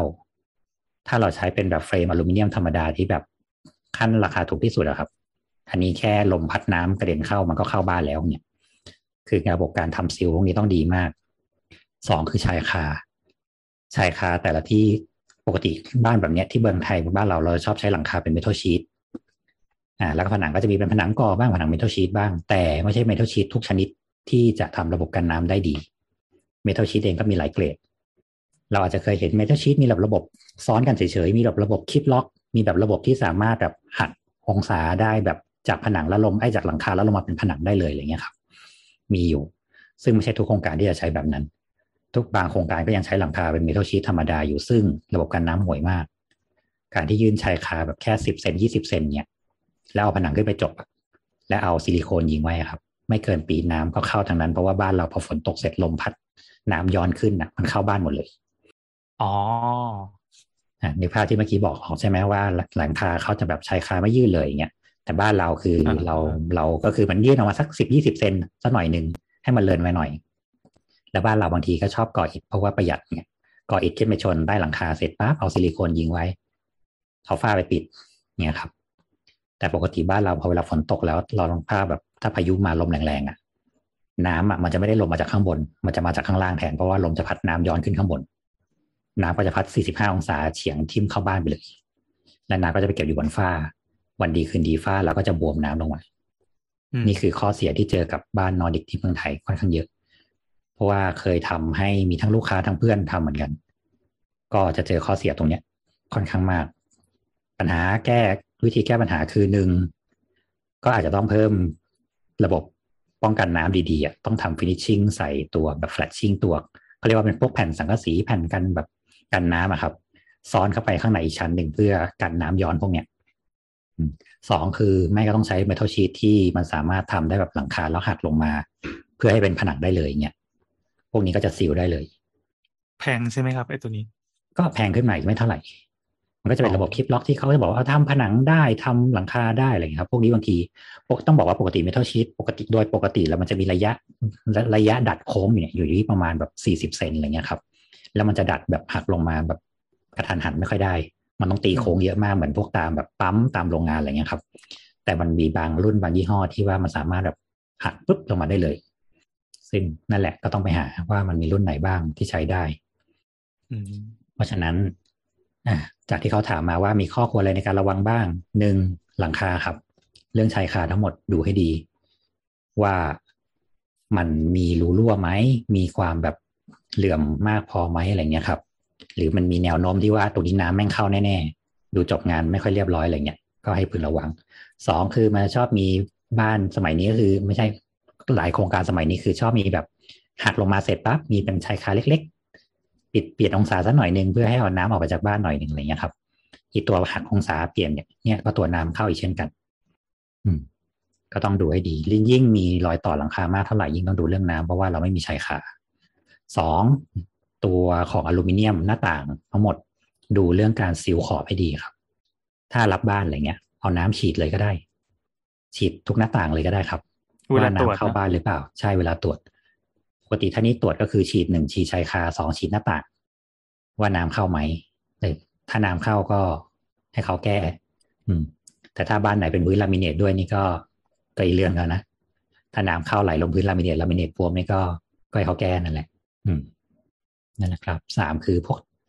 อ่าทิศทางแดดลม เพราะว่าที่นี่อย่างที่เคยอย่างที่บอกเมื่อกี้ว่าช่องเปิดเขาจะกว้าง เพราะฉะนั้นถ้าสมมติว่าคุณได้บ้านที่หันหน้าต่างใหญ่ ๆ ของคุณเข้าพระอาทิตย์ตลอดทั้งวันเนี่ย ก็บันเทิงเพราะบ้านสไตล์นอร์ดิกปกติคือมันจะเป็นชั้นหนึ่งเสร็จมันขึ้นชั้นสองเลยที่แบบไม่มีผนังไม่มีอะไรเลยเนี่ยครับเป็นห้องนอนที่มองเห็นแบบพื้นชั้นหนึ่งอะไรเงี้ยเออบางทีพอมันสะสมความร้อนนะความร้อนมันจะขึ้นลอยขึ้นข้างบนเนี่ยเพราะฉะเหนั้นมือนคุณชั้นลอยอย่างเงี้ยเหรอครับเออมันจะเหมือนชั้นลอย ปกติว่านนอร์ดิกก็คือเหมือนเดินเข้าไปเสร็จปั๊บก็จะเป็นโถงยาวๆ ตรงนี้ก็จะเป็นท่านนั่งเล่น เสร็จแล้วเดินเข้าไปอีกหน่อยก็จะเป็นครัว ซึ่งบนครัวเขาจะทำเป็นเหมือนชั้นลอยไว้ ก็จะมีบันไดอยู่ข้างๆ ขึ้นไปเสร็จ เหนือบนครัวก็จะเป็นห้องนอนอะไรเงี้ยครับ มีห้องน้ำจบแค่นี้อะไรเงี้ยนี่คือสไตล์หลักๆ เพราะฉะนั้นคือด้านบนนะมันจะอมความร้อนตลอดเวลา เพราะฉะนั้นคือถ้าสมมติว่าคุณอมแดดมาทั้งวันแล้วคุณกลับบ้านมาตอนเย็นตอนเย็นจนถึงเที่ยงคืนนะคุณก็อมไอความร้อนทั้งบ้านทั้งวันเข้าไปนั่นนะครับ นี่ยังไม่นับว่าหลังคาเป็นเหล็กแล้วเขาใส่ฉนวนดีมากพอแค่ไหนด้วยนะ ฟังไปฟังมาทำไมดูไม่ค่อยน่าซื้อเลยอะคะก็เพราะว่าจริง ๆ บ้านสไตล์นี้มันไม่ได้ make sense กับภูมิอากาศบ้านเราไงครับ ใช่ใช่คือคือคือส่วนหนึ่งเรื่องของสภาพอากาศแหละเราว่าเป็นประเด็นสำคัญ อย่างที่พี่โอบอกอะมันคือคือเหมือนว่ามันมันก็สวยงามหรือว่า trendy เนาะแต่ว่าไอเดียจริงๆมันคือ ค่อนข้างไม่ตอบโจทย์ในเชิงของสภาพแวดล้อม ประมาณหนึ่งเออจริงก็น่าจะประมาณนี้ถ้าแดดแต่ถ้าคืออยากแดดได้และจฝนริง ๆ แต่ถ้าอยากได้จริง ๆ แล้วแนะนำนะหนึ่งทำเป็นโครงสร้างเหล็ก ใส่ฉนวนอัดเข้าไปใส่โฟมไส้กลางก็ได้ครับ ผนังข้างนอกเป็นเหล็กกับหลังคาเป็นเหล็ก แล้วผนังข้างในก็เป็นผนังเบา ใส่ฉนวนกันความร้อนตรงกลาง ทั้งอันเลยก็ได้ทำเป็นผนัง double wall ครับ กระจกทั้งหมดให้เป็นรุ่นที่เป็นกระจกตัดแสง เป็นกระจกสุญญากาศฟิล์มสองชั้น เพราะฉะนั้นแบบนี้จะขับแต่แสงไม่เอาความร้อน ก็ก็คือคือแปลว่าแปลว่าสมมติว่าถ้าเกิดอยากได้สิ่งเนี้ย ให้มันแบบอยู่ในสภาพอากาศอย่างนี้ได้แปลว่าคุณก็ต้องแบบจ่ายเยอะกว่ามใช่ากๆถูกไหมเพราะว่าอย่างใช่ที่พี่โอบอกมันคือการทำทุกอย่างแบบในแบบของแบบ เพื่อป้องกันความเปลี่ยนแปลงของสิ่งแวดล้อมอะ คือถามว่าจริง ๆที่นู่นน่ะเขาก็ทำดีเทลประมาณนี้นะ เพราะว่าเขาอ่าเวลาใช่เขาใช่หนาวใช่มากเขาติดลบอะมันต้องการความร้อนเข้าอยู่แล้วเพราะฉะนั้นผนังเขาจะเป็นฉนวนเกือบทั้งหมดเลยเออแต่แค่ว่าบ้านเราอะ พอเอามาเสร็จปั๊บเราก็ตัดต้นทุนออกมันเลยกลายอย่างที่บอกว่าอยู่ๆมันกลายเป็นบ้านจัดสรรซึ่ง คุณลงทุนไม่แพง แต่คุณแบบทำบ้านที่มันต้องใช้ดีเทลค่อนข้างเยอะอะไรเงี้ยมันก็เลยก็จะไม่ค่อย make sense เท่าไหร่ อืม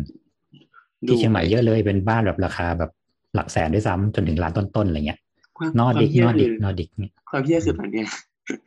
พวกป้ายแบบขายบ้านนะแม่งในเชียงรายแม่งเริ่มมาสไตล์นอร์ดิกแล้ววะมาจากเชียงใหม่นี่แหละอืมแบบโอ้เย้คือคืออย่างงี้พอดีพอดี อันนี้พี่โอ อันนี้จบหรือยังหมายถึงว่าเรื่องเอาเลยรื่เอางเลยรวต่อเลย พอดีจะตอบคือมีโอกาสสองสามวันที่ผ่านมา มีโอกาสได้เจอ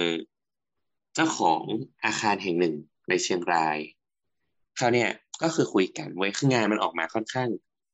สวยงามเลย แต่พอแบบประเด็นคือพอมันใช้จริงมันดันไม่ตอบสภาพอากาศ อย่างรุนแรงอะไรอย่างเงี้ยคือหมายถึงว่าเช่นแบบ มันสวยงามอะแต่มันไม่ practical ในเชิงการใช้งานเท่าไหร่เช่นเอ่อสมมุติว่าอันในหนึ่งห้องอะไรเงี้ย สมมติห้องห้องอะไรสักอย่างสักหนึ่งห้องเงี้ยเอ่อมันมันอาจจะต้องใช้แอร์สักแบบสองหมื่นสี่ BTU อะไรเงี้ยแต่พอแบบ อีงานเนี่ยพอมันสร้างเสร็จพอไปใช้จริงๆอะไปใช้จริงอะมันใช้อยู่ประมาณแบบห้าหมื่นกว่าแต่ก็ยังไม่เย็นเลยอะอืม ก็ก็เลยแบบ อะโอเค บางทีมันก็ต้องแบบ balance กันนิดหนึ่งหมายถึงว่าไอ้เรื่องความสวยงามก็เรื่องหนึ่งเนาะแต่ว่าไอ้การแบบดีไซน์ให้มัน practical ให้มันแบบใช้งานได้จริง ๆ มันก็อีกเรื่องหนึ่งอะไรอย่างเงี้ยคือคือหมายถึงว่าแล้ว anyway แล้วปัญหานี้มันเกิดใช้งจากอะไรอะจากที่สองหมื่นสี่ต้องกลายเป็นห้าหมื่นกว่า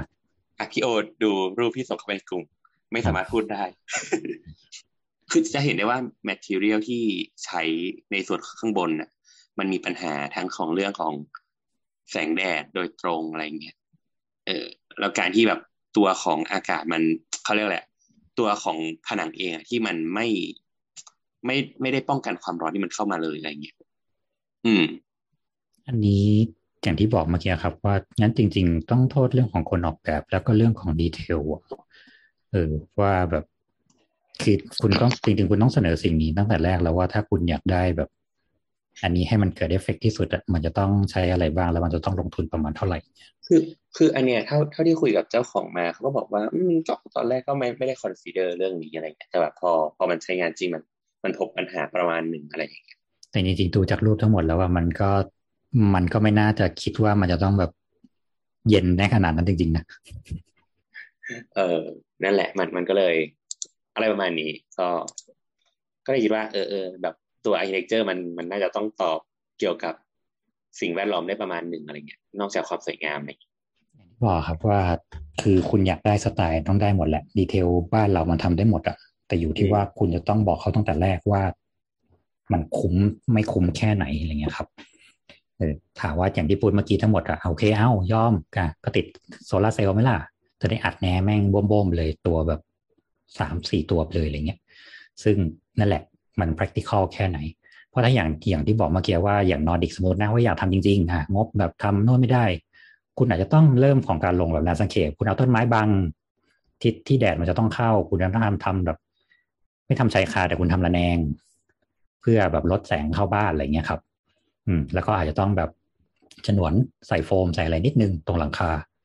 เออ หน้าต่างช่องเปิดคุณจะต้องระบายให้ดี ซึ่งหลายที่ดูแล้วอะพอเขาเอาสไตล์มาอย่างเดียว ช่องเปิดมันกลายเป็นแค่เอาช่องแสงอะมันไม่ใช่ช่องที่มันเปิดแล้วมันระบายอากาศได้จริงอะไรเงี้ยและอย่างที่บอกว่ามวลอากาศร้อนมันจะขึ้นข้างบนเนี่ยปกติชั้นสองเขาก็จะแบบโล่งหมด ก็อันตรายนั่นแหละครับอ๋อแล้วจำได้ว่าคุณคนนี้ถามเรื่องเรื่องของผนังกันดินมาหน่อยหนึ่งอะ เดี๋ยวเดี๋ยวจำได้เอาว่าเอาบ้านบ้านอะแนวหนึ่งเมื่อกี้ก่อนนะก็อืมเมื่อกี้เขาก็ถามดีเทลยิบย่อยเช่นแบบคนรู้อะไรบ้างอ่าอยากทำรางน้ำเรื่องคิดว่าหลังคาน่าจะชนกับกำแพงบ้านผ่านไปฝนตกจะมีคราบน้ำจากฝุ่นบนหลังคาทำให้บ้านแต่คือเขาก็กังวลเรื่องเรื่องฝนเรื่องแดดอยู่พอสมควรจริงๆใส่รางน้ำดีครับใส่รางน้ำก็จะทำให้มีพื้นที่ระยะกันศาสตร์ยื่นมาหน่อยหนึ่งถามว่ารางน้ำแบบไหนจะเหมาะจริงๆอันนี้เลือกที่ชอบได้เลยครับ เพราะว่ามันมันเขาเรียกว่าอะไรดีล่ะ มันก็ตามสไตล์บ้านอยู่แล้วว่า แต่ก็ต้องอยู่ที่ว่าบ้านของคุณมันใหญ่แค่ไหน ต้องดูพื้นที่หลังคาด้วยเราปรึกษาเราไปถามแบบร้านตั้งรางน้ำเนี่ยครับแล้วเราปรึกษาขนาด เขาจะคำนวณให้เอง เพราะว่าอย่างบ้านนอร์ดิกเมื่อกี้ที่บอกว่าพอ slope มันชันปั๊บเนี่ยแล้วถ้าพื้นที่มันใหญ่กูจะต้องเอารางน้ำที่ลึกพอสมควรเพราะไม่งั้นน้ำมันพุ่งมาเร็วแล้ว มันกระชอกเพราะฝนมันตกแรงนะอ่าเพราะฉะนั้นคุณอาจจะเอาแค่แบบรางแค่แบบสิบห้าเซนไม่ได้คุณอาจจะต้องเป็นรางกว้างยี่สิบสามสิบอาจจะต้องลึกยี่สิบอะไรเงี้ยครับ ซึ่ง แบบนี้ไอ้ตัวที่มันเป็นโพลีมีไหมตัวที่มันเป็นเหล็กสำเร็จรูปทำสีมีไหมหรือว่าคุณจะต้องแบบดัดสังกะสีหรือว่าดัดสแตนเลส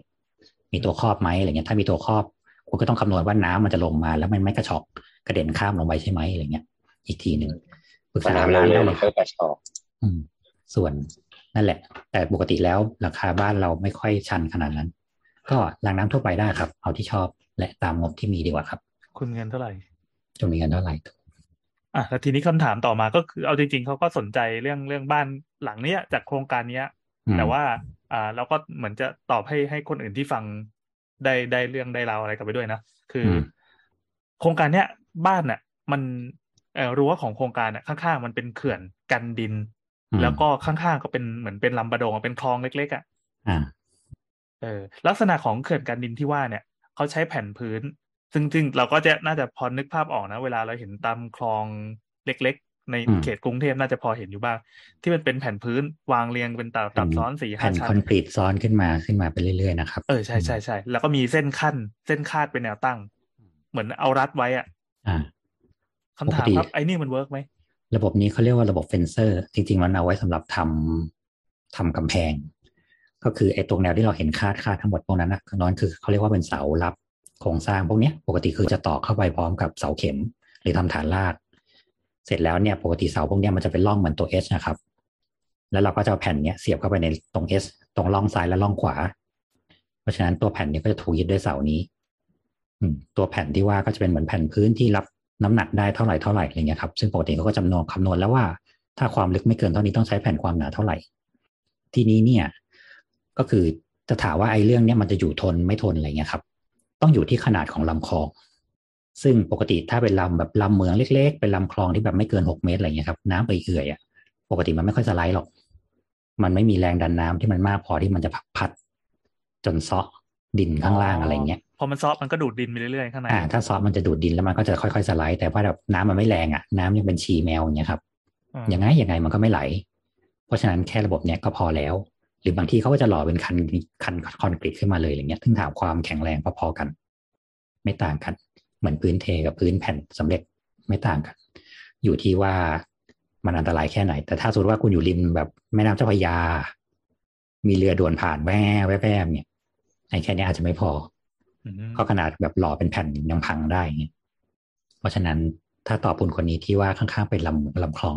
ไม่เป็นไรครับ ปลอดภัยอยู่ได้ยันนานเพ ราะพวกนี้ปกติมันตอกลึกอยู่ละอืมอืมต้องไปอยู่บก็นชั้นดินแข็งอยู่แล้วครับอ่าทีนี้สภาพที่เขาส่งมามันมันดูมันมีการกัดเซาะไปเหมือนกันนะ แต่มันไม่ไม่ไม่เยอะขนาดที่มันจะซ้อแผ่นโครงสร้างพวกนี้ได้ไงครับ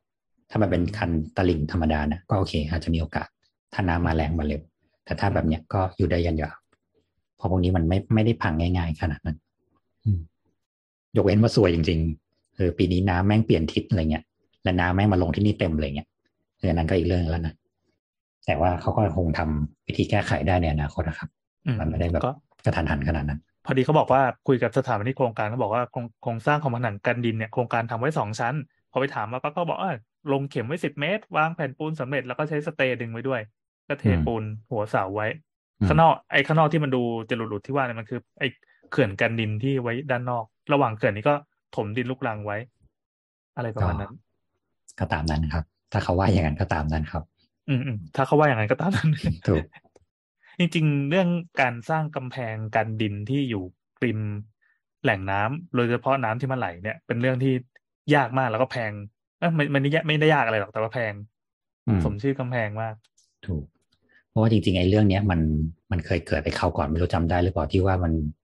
มันที่จังหวัดอะไรไม่รู้อะครับ ที่ว่าถมดินสูงเกินบ้านข้างบ้านนั่นน่ะ ถมสี่เมตร แล้วก็มีกำแพงต่อขึ้นไปอีกสี่เมตรสามเมตรนั่นน่ะอืมเออ หลักการเดียวกันเลย เขาต้องทำกำแพงการดินเสร็จแล้วก็ต้องดึงกลับเข้ามาในที่ตัวเองเนี่ยที่เรียกว่าเป็นสเตย์รัดไว้เงี้ยครับ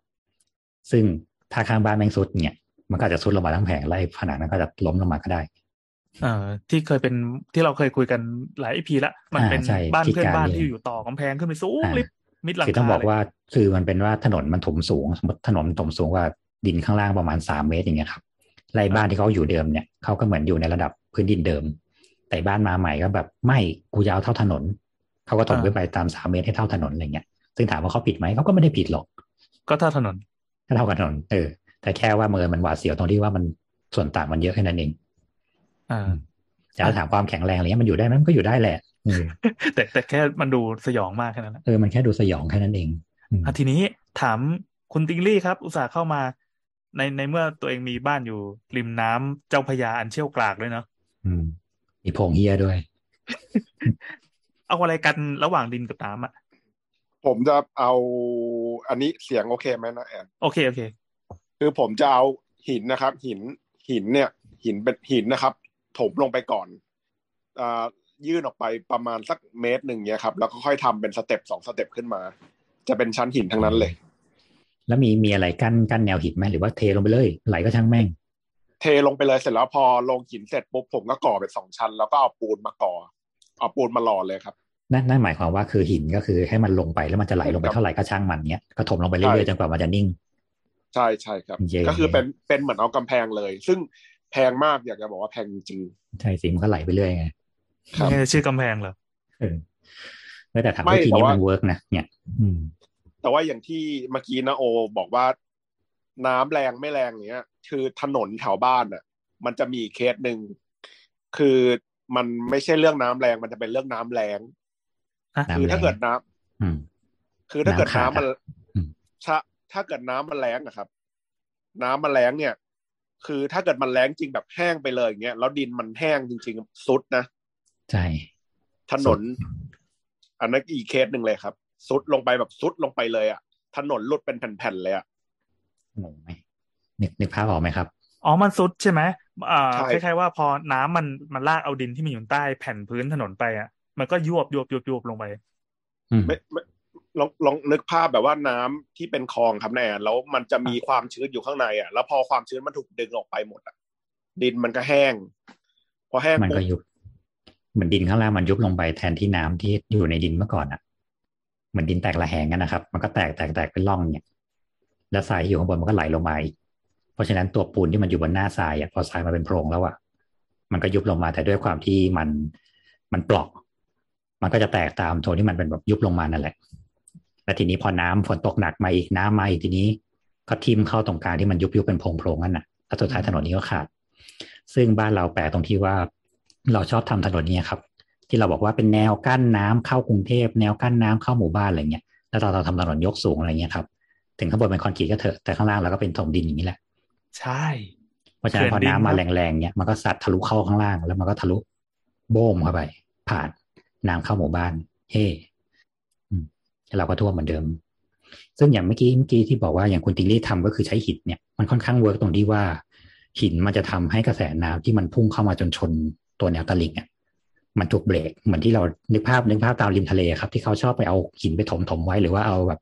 ปูนที่มันเป็นแหลมแหลมแหลมแหลมๆอะเหมือนหอยเม่นอะไปโรยโรยๆไว้อย่างญี่ปุ่นอย่างนั้นนะครับอืมอันนั้นคือเพื่อลดแรงคลื่นอย่างเดียวเลยเพราะว่าแรงมันพัดเข้ามาปั๊บมันโดนกระแทกนี้เสร็จปั๊บมันจะแตกกระจายทิศหมดเลย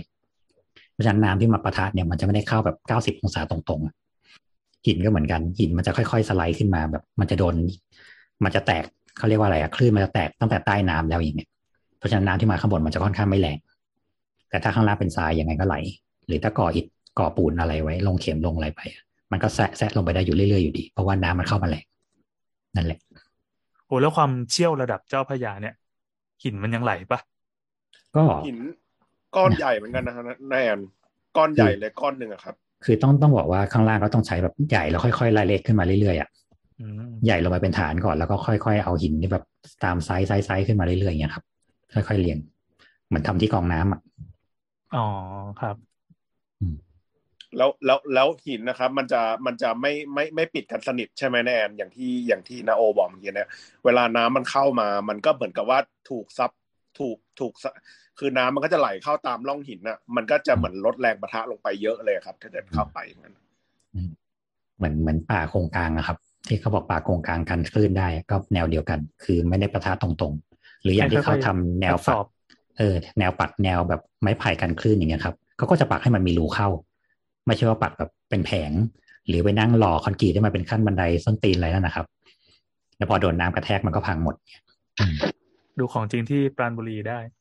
ทุกที่ริมหาดทุกที่ให้ชิบหาย กิโลละเท่าไหร่นะ กิโลละร้อยหรือสองร้อยล้านเนี่ยตอนแรกคิดว่าเป็นงบเล่นๆปรากฏว่าเขาเอางบปลายปีมาหารให้ดู เฮ้ยมันจริงว่ะ คือประมาณหกหกพันกว่าล้าน แต่ว่าทำได้ สามสามสิบหรือสามร้อยกิโลเนี่ยที่ที่หารมาเป็นหลักกิโลหนึ่งแพงมาก อืม นี่แหละครัใช่บสิเราไปฝืนที่อะไรก็ไม่รู้แต่วิธีถมหินอย่างเนี้ยที่บอกครับที่ริมแม่น้ำเจ้าพระยาก็คือพี่พี่มีล่าสุดก็คือประมาณสี่ปีแล้ว พี่ที่อยู่ข้างที่อยู่ถัดไปอะ ก็ทำเหมือนกันจ้างคนทำเดียวกันก็คือ ไม่ถึงประมาณหน้ากว้างประมาณสัก ตีไปประมาณร้อยเมตรอะนะแอนหมดไปประมาณสองล้าน อ๋อ ใช้ได้อยู่นะกำแพงอมียู่เงินนะคุณมีเงินเท่าไหร่ครับแสดงว่าถ้าไม่มีตังค์ก็อยู่ริมน้ำนี่ก็หมดสิทธิ์เลยดิปลูกทำกลางเอาอย่างเงี้ยไม่ไผ่ถ่ายที่ครับอืมติดต่อได้ที่นี่ โอเคอะหมดคงหมดเรื่องนี้แล้วล่ะไปอ่าต่อ โอเคครับ อะไรต่อดีละครับ โอเค เจอละ อันนี้ก็เป็นคุณผู้ฟังคุณ นักคลองบางบางบางเรือเหรอนะครับ ไม่ทราบว่ามีใครแท็กมาแล้วหรือยังถึงการดีไซน์ แม้จากพิมพ์เดียวกันคล้ายๆ แบบอาคารราชการใด ๆ แต่ฟังก์ชันการใช้งานจริงเดี๋ยวนะแป๊บหนึ่งนะคือเขาโค้ดทวีตหนึ่งมา เกี่ยวกับภาพของสถานี BTS บางจากที่เวลาฝนตกปั๊บเราจะเห็นว่ามันมีน้ำตกไหลลงบ่าลงมาเหมือนน้ำป่าเลย แต่ว่าลงมาจากบันไดของสถานีรถไฟฟ้าขั้นที่หนึ่งครับอืม เอออันนี้อันนี้ฉันตอบเองแหละ คือวันนั้นมันมีมันมีกระแสว่าคือคนคือวันนั้นที่ฝนตกหนักมากๆที่กรุงเทพอะครับอืมแล้วก็มีคนแบบว่าเอา TikTok หนึ่งมาที่เขาถ่ายตรงสถานีบางจากเนี่ย เป็นตรงหลังคาชั้นที่หนึ่งว่าแบบมันเป็นชั้นน้ำตกเป็นเป็นม่านน้ำตกอะเออเราลงจากบันไดมาอย่างเงี้ยครับ เราต้องเดินแหวกม่านน้ำตกนี่ออกมาข้างนอก ซึ่งเขาก็เลยเขียนว่าแบบมันเป็นแบบ design failure อย่างเงี้ยครับ อ่า อ่า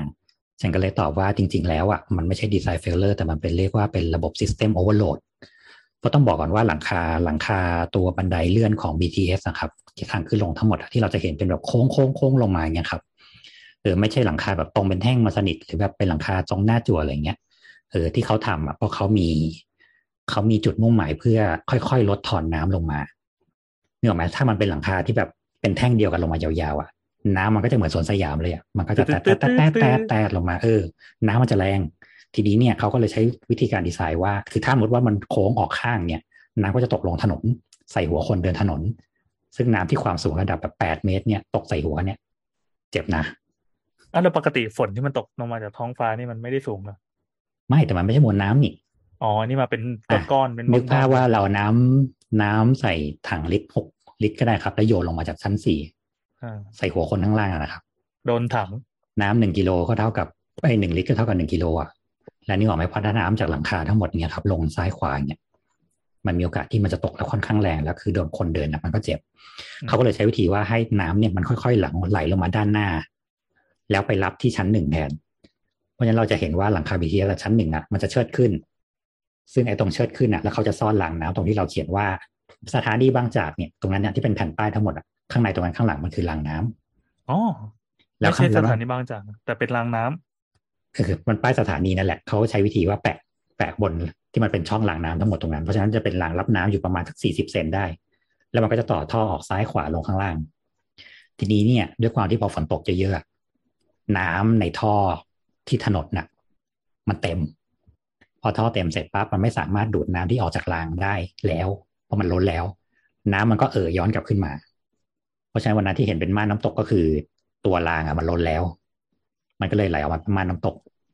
ซึ่งอย่างเมื่อกี้ที่บอกว่าที่มันเป็นโค้งโค้งลงมาที่มันเป็นทอดคือ พอสมมติว่าน้ำมันตกจากหลังคาของสถานีลงมาใช่ไหมพอมันโดนโค้งแรกเสร็จปั๊บอะมันจะไม่ใช่โค้งที่แบบโค้งกลมๆพอดีอะมันเหมือนจะต้องน้ำจะต้องขึ้นเนินก่อนนิดนึง แล้วค่อยๆไหลโค้งลงมาเป็นวงรี แล้วก็จะตกลงบนสันโค้งของอันที่สองซึ่งมันก็คือจะลดทอนเพื่อให้น้ำเนี่ยค่อยๆปีนขึ้นเนินอีกทีหนึ่งแล้วค่อยลงไปอีกทีหนึ่ง เพราะฉะนั้นเนี่ยมันจะซอบแรงของตัวน้ำตกเนี่ยไปเป็นชั้นเป็นชั้นเรื่อยอืมๆจนถึงชั้นหนึ่งที่ว่าน้ำมันจะไม่แรงละ เพราะว่าน้ำก็จะค่อยๆไหลเรื่อยๆลงรางไว้ อืม เพราะฉะนั้นถ้าสมมติว่าน้ำข้างล่างเขาระบายได้ดี และท่อไม่ตันน่ะยังไงมันก็ไม่ล้นอะทีนี้ปัญหา แต่ปัญหาคือวันนั้นมันล้น ก็นั่นแหละครับ จะเรียกว่ามันเป็นดีไซน์เฟลก็ก็คงไม่ใช่ เรียกว่าเป็นระบบไม่ทันก็พอ อืมแค่นั้นเองก็ก็คือจริงๆก็ออกแบบไว้เพื่อรองรับได้ประมาณหนึ่ง เพราะทุกทีเวลาฝนตกเราก็มักจะไม่ค่อยมีปัญหาเรื่องนี้ว่าเราต้องวิ่งฝ่าสายฝนฝ่าม่านน้ำตกออกมาใช่ไหมล่ะอืมเออ แต่ถ้าวันนั้นวันนั้นที่วันแบบฝนตกหนักมากๆจริง ๆ ก็ก็คงช่วยไม่ได้ละอืมหรือถึงไม่โดนม่านน้ำตกเถอะฝนตกแรงขนาดนั้นนะแม่งก็เข้าซ้ายเข้าขวาอยู่ดีแหละเดินลงบันไดมาก็คงเปียกชุ่มอยู่ดีอะอืมแต่ชาวเน็ตด่าไปแล้วไงนั่นแหละคุณจ้าปกป้องปกป้องผู้ว่าเหรอโอ้ยปกป้องอืม BTS ที จริงมันเป็นฟีเจอร์ป่ะเอาบ้านน้ำตกอันสวยงามอะไรอย่างงี้อ่า Amazing Thailand ไงแล้วเหมือนเออแบบเหมือนอยู่แบบตามแบบแอฟริกาอะไรเงี้ยอืมเดินแหวกม่านน้ำตกแบบถอกถ้ำมาอย่างเงี้ยเท่ใช่ใช่นั่นแหละครับอืมอะข้ามเอออันนี้เสียงใครที่เป็นเสียงกระป๋องกระป๋อง ไม่บอก อ๋อไม่ได้ตั้งชื่อด้วยใช่ปะ อ๋อมีชื่อเคนเหรอชื่อคุณไอโฟนครับ อยู่ในกระป๋องอะใช่ใช่อ่าใช่ใช่ก็ขับรถอยู่ตอนนี้เบื่อกำลังกำลังจะจะหลับจะหลับก็เลยกดเข้ามาจอย หลับเลยทีนี้ ถ้าผ่านป้อมยามฉันก็แล้วบอกนะว่าจะจะได้พูดเรื่องตูดเรื่องขี้ฉันก็ว่าเสียงใครคุ้นเว้ยตะกี้ออกมาจากคอนโดแฟนมีคนแบบพอเต็กตึงเต็มเลยถนนพระรามสี่ไม่รู้เกิดอะไรขึ้น อันนั้นคือเคนหรือเปล่าวะตัวใสหรือเปล่าลองจับดูดิๆที่ที่ฟังอยู่ตอนนี้คือร่างอาจจะอยู่ตรงนั้นตะกี้ที่ง่วงๆนี่ใช่เลย ไม่ใช่โว้ยไปอยู่บนรถหรือเปล่าบนรถเนี่ยครับอืมไม่ใช่หมายถึงว่าหมายถึงว่าคนบนนั้นน่ะอยู่บนรถด้วยหรือเปล่าอย่าสิอย่าสิเอออะต่อต่อเฮ้ยไม่อะรู้ไรนะอะไรจะเป็นที่พี่โอทักอะเชื่อครึ่งไม่เชื่อครึ่งนะแต่ฟังถ้าฟัเดี๋งยวไว้นะหมีแต่ถ้าเสียงเงียบไปก็นั่นแหละ คือตะกี้จะลองเปิดกล้องเว้ยพอเปิดกล้องแล้วแบบโอ้โหบรรยากาศแม่งหลอนมากอุ้ยอย่าเห็นอะไรหข้างหลังมีอย่าทักนะหมีโอ้ my god โอเคโอเคหมีหมีเคนมีความกลัวจริงค่ะทุกคนคือตะเกียหมีเคนอะเปิดกล้องมาแล้วคือหมีเคนอยู่ในรถที่มันมืดมาก แล้วก็มีไฟสีแดงจากคาดไฟว่าเบรกมาข้างหจากน้าไฟใช่เดี๋ยวข้างหน้า ซึ่งเราก็อ้าวอุ้ยหมีมาจากเคนป้ายว่างเออจริงๆมาจากป้ายกับว่าว่างอยู่ก็คือ ทันทีที่เราทักปุ๊บมือกดเปิดไฟสว่างจ้า ทันที คือมุมกล้องตอนเนี้ยถ้าดูจะหลอนมากแม่งแบบโคตรหนังผีเลยอะคือเป็นหน้าแบบ เอาที่ติดมือถือในรถใช่ป่ะแล้วมันก็เงยมาแล้วเห็นเบอกข้างหลังพอดีอะไม่เนี่ยเราเราเลยจากเบอกข้างหลังไปคือเห็นกระจกหลังเว้ยแล้วถ้าเกิดใครดูกระจกหลังอะแม่งจะเหมือนแบบเป็นซีนหนังผีที่มีมีผีวิ่งตามไล่ฆ่าอยู่ข้างหลังแต่แบบหมีไม่เห็นน่ะ แต่ว่าคนดูอย่างเราอะเห็นเปล่ามันจะแบบว่าตามซีนคือถ้าแบบผ่านไฟถนนนะ แล้วเราก็จะเห็นหน้าผีแวบแวบตามไฟแวบถนนอย่างเงี้ยเอเอออแต่ถ้ามืดเราก็จะไม่เห็นอย่างเงี้ยอันนี้คือเราอยากให้มันขับได้อย่างปลอดภัยใช่ไหมใช่ใช่จะได้อยากตั้งให้สหมีติทำบ้านนะเออือมไม่ไม่วันนี้เป็นอะไรไม่รู้ถนนกทมไฟดับหลายจุดเลย ไม่รู้เขาตัดระบบไฟอะไรกันนะแบบตั้งแต่พระรามสี่กลับมาถึงพระรามสามเนี่ยดับเป็นช่วงๆแล้วก็มีรถไฟรถอะไรอยู่ก็บรรยากาศร้อนอยู่ คือพอเคนขับไปโซนไหนแล้วไฟช่วงนั้นจะดับไงเออ วูบวูบวูบเล่ลนงอะไรมาไป เฮ้ยจะบอกว่าอันนี้อันนี้ขอขอขอนอกเรื่องมาเสือกนิดนึงไปวันนั้นได้ไปนี่เว้ย ตอนประมาณเดือนที่แล้วมั้งไอสวนเบนอะมันจะมีสวนข้างๆเผื่อใครไม่รู้มันชื่อบางกอกอะไรเนี่ย ลองไปหาดูแบงคอกแล้วก็ลีเนียครับ L I N E R เอ้ย N E A R เออ มันเป็นสวนแบบยาวๆที่ทอดมาจากตรง BTS ใต้ทางด่วนเพลินจิตอะแล้วมันจะสามารถเอ้ยไม่เพลินจิตตรงอะไรวะนานา แล้วมันจะเดินทะลุมาสวนสวนป่าเบนได้เว้ย แล้วมันแบบพอดีมันมีช่วงหนึ่งอะ ก็คือมันยังทำไม่เสร็จ มันก็กั้นแบบกั้นในที่กั้นกั้นพลาสติกไว้นึกออกปะอืมเราก็เลยแบบอยากเข้าไปขับสกูตเตอร์เล่นเพราะว่าเขาทำทางเสร็จแล้วเขาแค่ยังไม่ลงต้นไม้ เออ เราก็เลยเข้าไป แล้วเราก็บิดสกูตเตอร์เว้ยตั้งแต่แบบตรงทางอะ แล้วแม่งเหมือนในหนังเลยก็คือไฟแม่งติดแบบพอวิ่งแว้นไปปุ๊บไฟแม่งติดปึ๊บปึ๊บปึ๊บปึ๊บแล้วกล้องแม่งไซเรนดังแว้วแว้วแว้วแว้วแว้วตามทางเว้ยก็คือมันเป็นระบบ detect เนี่ยเหรอ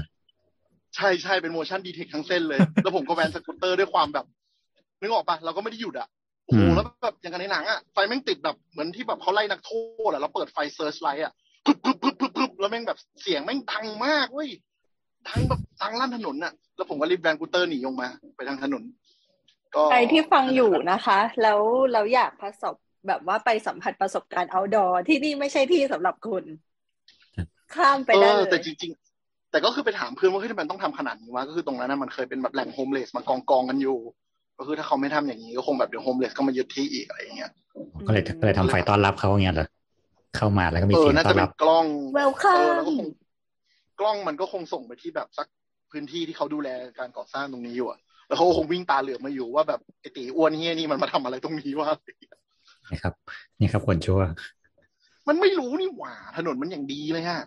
อืมก็เลยแบบนั่นแหละ นั่นแหละครับแค่นี้แหละนอกเรื่อง ถึงบ้านอย่างปลอดภัยต่อต่อต่อต่อต่อมา อันนี้ก็น่าจะเกี่ยวเนื่องกับเรื่องที่เคนพูดอยู่เหมือนกันนิดหน่อยเกี่ยวแค่นิดเดียว คือคุณกรอบนะครับ ถามมาคือเขาโพสต์ทวิตมาต้นทางบอกว่าเห็นโรงเรียนแถวบ้านแล้วก็สงสารเด็กนักเรียนนะครับ ก็คือเดินทางกลับมันไม่มีฟุตบาทข้างทาง แล้วถนนเนี่ยมันแคบด้วยพอแคบปั๊บอีรถเนี่ยก็ขับเร็วน่ากลัว เด็กประถมก็เดินตักแตกแตกแตกข้ามถนนข้างๆถนนแล้วก็กลัวอันตรายมากๆ จะไปสร้างฟุตบาทให้มันก็ไม่ได้อีก คือถนนมันพอดีขยายไม่ได้ อันนี้คือจะต้องเริ่มต้นที่ด้วยตัวเองหรือเปล่ารบกวนสอบถามครับว่ากรณีนี้พอทราบไหมครับว่า เขาจะแก้ปัญหากันยังไง เท่าที่นึกออกก็คือเวนคืนพื้นที่ข้างๆ แล้วก็ขยายถนนมันมีทางอื่นอีกไหมครับ ตั้งเสาแล้วทำสกายวอล์กครับ โอ้โห อันนี้คือสิ่งกำแพที่งดีครับ สิ่งที่เหมือนจะพูดเล่นนะแต่มีทำจริง ๆ แล้ว ใช่บ้านเรามันแก้ปัญหาไม่ได้ไง เราก็เลยต้องทำสกายวอล์กซึ่งแบบทำทำบ้าอะไรเนี่ย แต่นั่นแหละมันก็เป็นทางแก้ที่ที่มันทำอะไรไม่มากกว่านี้ เพราะว่าบ้านเราขยายถนนไม่ได้อีกแล้วอะอืมอืมเราขยายถนนมามากจนแบบ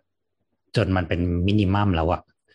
ที่หนึ่งเมตรที่เราจะต้องใช้เดิน เราก็ยังต้องมีแบบบันไดรับสะพานลอย มีเสาไฟ มีต้นไม้ มีตู้ไปรษณีย์อย่างเงี้ยมีท่อน้ำทิ้งอีกเออซึ่งถามผมว่าว่าระจบบริง ๆ มัน มันเกิดจากการขยายถนนจนมันกินฟุตบาทไปหมดแล้วอะ ใช่คือถ้าหมายถึงว่า ถ้าเราไม่ขยายถนนแต่แรกมันจะไม่เกิดปัญหานี้จริงจริง ๆ ต้องต้องย้อนแก่หน่อยอะว่าจริง ๆ เมื่อสักสามสิบปีที่แล้วถนนบ้านเรามีฟุตบาทเกือบทุกเส้นนะครับเออใช่เออใช่ใช่แม้แม้แต่ถนนที่ไปตรงแบบไปเสาชิงช้า ตรงแถวที่เขาขายผ้าเยอะๆเมื่อก่อนมีฟุตบาทนะครับอืมจนตอนนี้เขาทุบจนแบบว่าถนนติดกำแพงบ้านกูแล้วอะแล้วฟุตบาทเอออีกนิดนึงมึงเอาบ้านกูไปฟุเถตบาทอะดีด้วยนะ ฟุตบาทดีใช่ด้วยนะฟุตบาทดีด้วย เออ เมื่อก่อนใช่แล้วถนคือนฟุตบาทกรุงเทพกรุงเทพมันเลวลงเลวลงคือทุกครั้งที่มีการซ่อมอะแต่จากออริจินอลที่แบบปูแบบเดิมอะมันค่อนข้างดีเลยแหละ ใช่ โดยเฉพาะในแถบใจกลางกรุงเทพอะครับ เมื่อก่อนเรามีระบบค่อนข้างพร้อมนะถนนเรามีฟุตบาทมีนั่นมีนี่แต่นั่นแหละ เราเป็นเมืองที่รองรับรถยนต์ไปเรื่อยๆอะครับอืมเราก็โลโลโลออกไปเรื่อยๆเพราะฉะนั้นถามว่าสิ่งนี้แก้ยังไง ไม่รู้เหมือนกันครับ ก็ต้องรอแบบระเบิดถนนทิ้งหรือแบบวันดีคืนดีก็เรามีระบบสาธารณะที่ดีแล้วเลิกใช้รถกันกันนี่แต่ถามว่าจริง ๆ เอาจริงๆเลยนะเออ เมืองนอกก็เป็นถ้าถามแบบญี่ปุ่นอะไรอย่างเงี้ยครับ ตามซอยตามถนนเขาก็ไม่ได้มีฟุตบาท ตามถนนบางเส้นเขาก็เดินเหมือนเรานี่แหละเกาหลีอะไรเงี้ยเออแต่ว่าแค่ถนนเส้นหลัก ๆเขามี แค่นั้นเองมาถามไปญี่ปุ่นนะตามถนนเส้นใหญ่มี พอเดินตัดเข้าซอยปั๊บก็ต้องหลบตูดเหมือนกันน่ะ ก็มีแบบรถแว้นมาบีบแต่ปิ้นๆอย่างฮ่องกงเนี่ยครับแม่งไม่เบรกด้วยเนี่ยเออชนเสร็จลงมาด่าเลยต่างหากนี่ส่วนตัวผมว่าเมืองกรุงเทพอะมันอันตรายเพราะมอไซค์เยอะ คือหมายถึงว่าฟีลลิ่งเวลาไปเดินญี่ปุ่นเกาหลีเงี้ยมอไซค์มันไม่เยอะเท่าอะคือจังหวะมันจะชนอันตรายที่สุดก็คือ รถมาถนนสองเลนแคบๆไม่มีฟุตบาทใช่ปะเราก็ต้องเดินเกาะรางน้ำรถเห็นเราเดินสวนมา หลบให้เรามอไซค์นึกว่าซ้ายโล่งซัดขึ้นมา เรียบร้อยบ้านเรามีเยกอะดสุดละกฎระเบียบนี้ไม่ค่อยไม่ค่อยแรงเหมือนที่อื่นไงถ้าเราแรงเหมือนที่อื่น เราก็คงมีคนขี่มอเตอร์ไซค์ที่ใจดีกว่านี้แซงซ้ายกันเป็นอาจินถึงบ้านเลยอย่างที่เราไปหัดขับรถกันมาไงทุกคน คนเดินถนนสำคัญที่สุด เฮ้ตามทฤษฎีเลยนะ คนเดินถนนต้องสำคัญที่สุด แต่ว่า ก็อย่างที่เราเคยคุยกันในอีพีสังคมรถยนต์นะลองไปฟังกันได้อันนั้น เรารู้สึกว่าเออมันตีแผ่ต้นกำเนิดของวิธีคิดแบบที่รถยนต์เป็นใหญ่ ไม่ว่าจะเป็นเรื่องการออกแบบกฎหมายหรือว่ากติกาต่างๆ ที่มันมันเป็นมาจนถึงทุกวันเนี้ยเอารถยนต์ไว้ก่อน ที่เหลือก็ว่ากันอำนวยความสะดวกให้รถยนต์ไว้ก่อน เราถึงต้องทำสะพานลอยกันทุกที่ที่ไม่จำเป็นนี่ไงอืมแล้วเราก็ไปอยากมาสร้างแบบประกันได้ว่าสะพานลอยคือ ที่สุดแห่งความปลอดภัย ซึ่งไม่จริงจ้ะเราครับเราจะค่อนข้างโมโห อันนี้เป็นความโมโหส่วนตัวเวลามีคนบอกว่าเนี่ย ลุงตู่พัฒนาถนนไอ้นั่นถนนไอ้นี่คือสิ่งที่มันออกมาก็คือสิ่งปลูกสร้างที่มันเป็นรูปแบบของถนนน่ะ มันโอเค นี่คือตัวแทนของความเจริญของประเทศไทย มีถนนที่มันยิ่งใหญ่ขึ้นเรื่อยๆ แล้วก็ออกแบบความสะดวกให้กับรถยนต์มากขึ้นเรื่อยแล้วเราก็ต้องไปเดินสกายวอล์กนั่นแหละครับๆใช่ครับบ้าบออะ ต่อครับ อยู่ๆก็เศร้าเยก็ไม่รู้ว่าอยู่ๆฟิลก็เหมือนแบบอ้าวชิบหาย ถ้าเกิดวันหนึ่งเราแก่ตัวไป สมมติว่าเราอายุสักห้าสิบหกสิบอย่างเงี้ยกลับไปอยู่ไทย แล้วเราก็ต้องเงยหน้ามองไอ้สะพานลอยที่เราไม่ได้มีแรงที่จะเดินขึ้นไปแล้วอะ โอ้เราเราก็ไว้บังแดดสิครับแล้วเราก็เดินข้ามใต้สะพานลอยแล้วเราก็อาจจะโดนรถชนตาย เพราะรถมันก็บอกว่าทำไมถึงมีสะพานลอยนะทำไมถึงไม่ใช่ล่ะนั่นแหละตำรวจจับเราด้วยนั้นเออ ทางแก้ก็มีนะ คือ คือเราจะต้องไม่ใช่คนที่เดินถนน เราจะต้องขับรถไง เราก็จะได้ privilege นี้นั้น ทันทีโอ้ยทำงานหาเงินซื้อรถครับหรือหาทำไมคอนโดหาซื้อรถที่เสียบเข้ารถไฟฟ้าได้เลยอะครับแบบไม่ต้องลงมาเหยียบดินเลยนะนะลอยตัวเลยนะอืม โอเคคำถามสุดท้ายของคืนนี้ จากคุณชวครับ บันไดเลื่อนเย้รับน้ำหนักได้จำกัดด้วยไหมอะ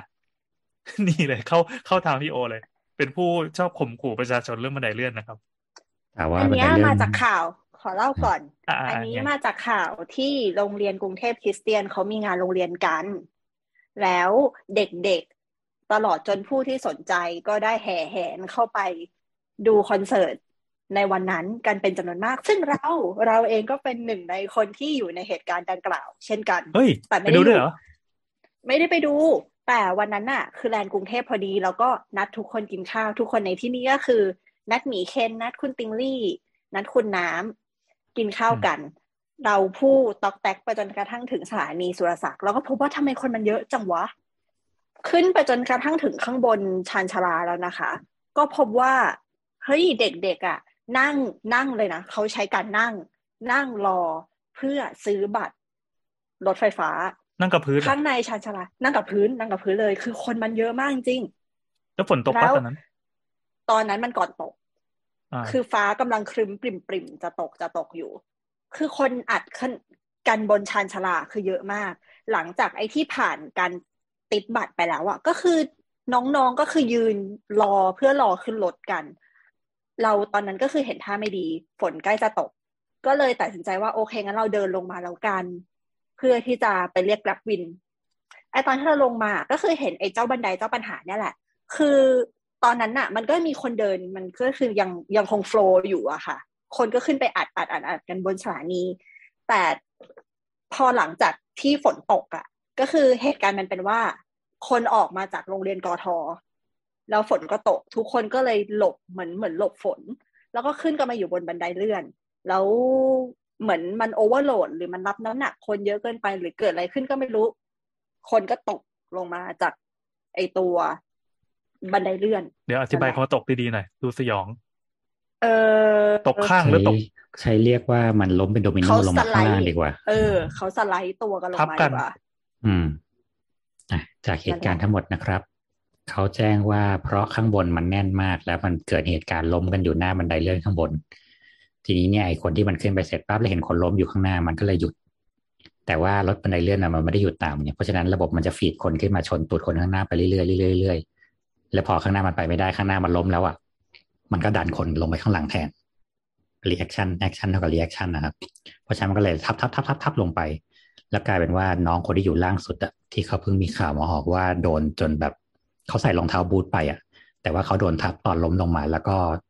โดนครูดกับตัวของพื้นตัวบันไดเลื่อนข้างล่างอะโอ้ยและคิดว่าน่าจะโดนหนีบเข้าไปด้วยโอ้ยไม่ชอบทำเลยให้เขา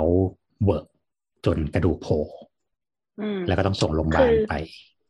คือถ้าน้องไม่ใส่รองเท้าบูทอะเราคิดว่าน่าจะแบบชุบแน่ๆอะมันคงไม่ถึงขาดหรอกแต่ว่ามันก็อืมคงจะเหวอะกว่านี้เออ ซึ่งแต่มันถึงกระดูกเลยนะอ่าแค่น่ากลัวสัตว์อ่า ซึ่งมาตอบคำถามเมื่อกี้ก่อนหนึ่งอะถามถ้าตอบเรื่องนี้ปัญหาไม่ได้อยู่ที่บันไดเลื่อนปัญหาอยู่ที่ปริมาณการใช้งานและการ circulation สองคือ เราไม่ได้มีระบบสอนการมี safety การใช้บันไดเลื่อนให้แก่คนทั่วไปจนแบบทุกคนมีระเบียบปฏิบัติว่าเมื่อเกิดอะไรขึ้น ไอ้คนที่อยู่ล่างสุดจงหาปุ่มสีแดงแล้วเตะปั๊บหรือคนที่อยู่ข้างบนจงเตะเพื่อให้บันไดเลื่อนหยุด อืมอันนี้ไม่รู้อันนี้ไม่เคยอ่าไม่เคยรู้มาก่อนเหมือนกัน ปกติบันไดเลื่อนจะมีปุ่มหยุด ปกติมันจะมีไม่ข้างล่างก็ข้างบน หรือมันมีทั้งคู่ปุ่มสีแดงๆที่อยู่ข้างล่างที่เขาจะเขียนว่าห้ามกดเล่นนะครับ ถ้าเอาเหรอใครเป็นใครเป็นเด็กชั่วมาก่อน ที่ชอบไปตามห้างแล้วก็ชอบแบบ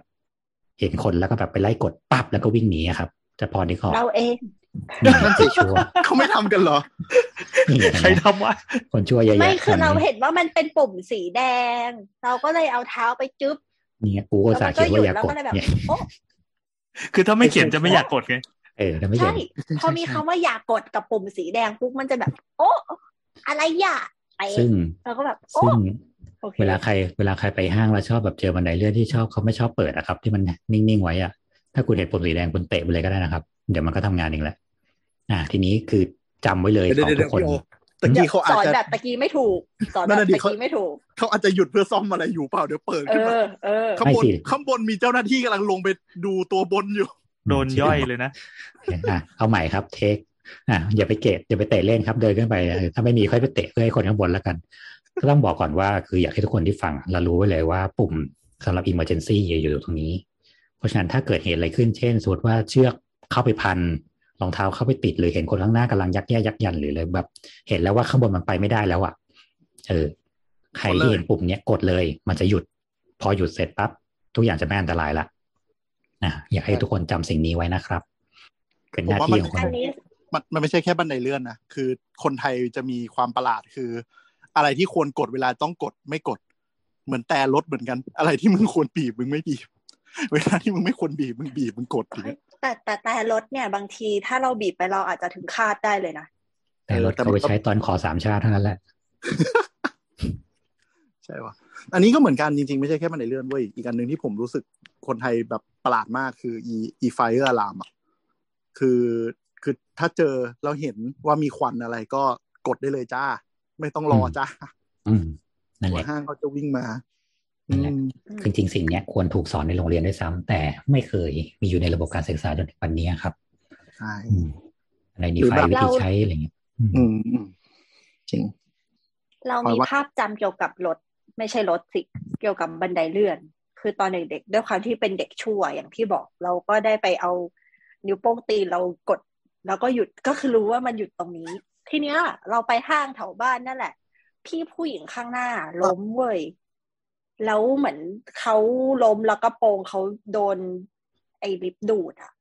แล้วเขาก็ติดอยู่ตรงนั้นแล้วเขาก็กรี๊ดเออ แล้วดิฉันก็เป็นคนที่รู้ว่าปุ่มหยุดมันอยู่ตรงไหนเฮ้ยเจ๋งว่ะก็เลยไปเตะอำนาจอยู่ในมือใช่ในตีนนั่นแหละ แล้วเราก็ได้ช่วยเขาได้ เย้เนี่ยครับจำไว้นะครับ สิ่งที่ควรทำนอกจากการควักโทรศัพท์มาถ่ายแล้วก็ลง TikTok เฮ้ยเกิดแต่มันเหตุเป็นข้างหน้าเหตุการณ์ที่น่ากลัวมากเลยอะที่เหมือนแบบเหมือนเขาสะดุดล้มหรือ whatsoever แล้วเขาก็แปะลงไปแล้วเขาก็กรีดแล้วเหมือนแบบน่าจะมีเลือดออกหรืออะไรอย่างเงี้ยจริงเหมือนๆกันสิ่งน่ะสิ่งนี้น่ากลัวเออมากแล้วมันเกิดขึ้นง่ายมากกับเชือกรองเท้านะครับเพราะถามส่วนตัวก็เคยโดนดวดด้วยเชือกรองเท้าอะดีที่มีคัตเตอร์เนี่ยก็เลยตัดนิ้วเดี๋ยวตัวนะเองก็เลยปาดคอตายก่อนจะได้ไม่ต้องโดนดูดเข้าไป ตัดเชือกสิวะเนี่ย เออ ตัดเลยเหรอตัดเลย ซึ่งเฮ้ยคือคือตัดไวได้ขนาดนั้นเลยเหรอคือมันติดตั้งแต่แรกแล้วไงนึกออเขากปะเป็นคนประเภทไหนที่พกคัตเตอร์ติดตัวนะที่ครัพบกไม่เป็นเด็กเป็นสถาสปัตย์ถาปนิกที่ที่เป็นกำลังเด็กสถาปัตย์ที่ต้องตัดโมไงเออขโมยคัตเตอร์จากตอนนั้นตัดโมเดลแล้วกำลังกลับบ้านนี่ไงเออเออซึ่งแบบโชคดีตัวคืออันเนี้ยอันมันอันตรายตรงที่ว่าคือเชือกรองเท้าอะถึงสมมติว่ามันไม่ได้ปั่นเท้าเราก็เถอะ แต่มันจะดึงไปจนมันจะมัดเท้าเราจนเป็นรอยจนมันจะอ๋อจนมันเป็นแผลอะโอ้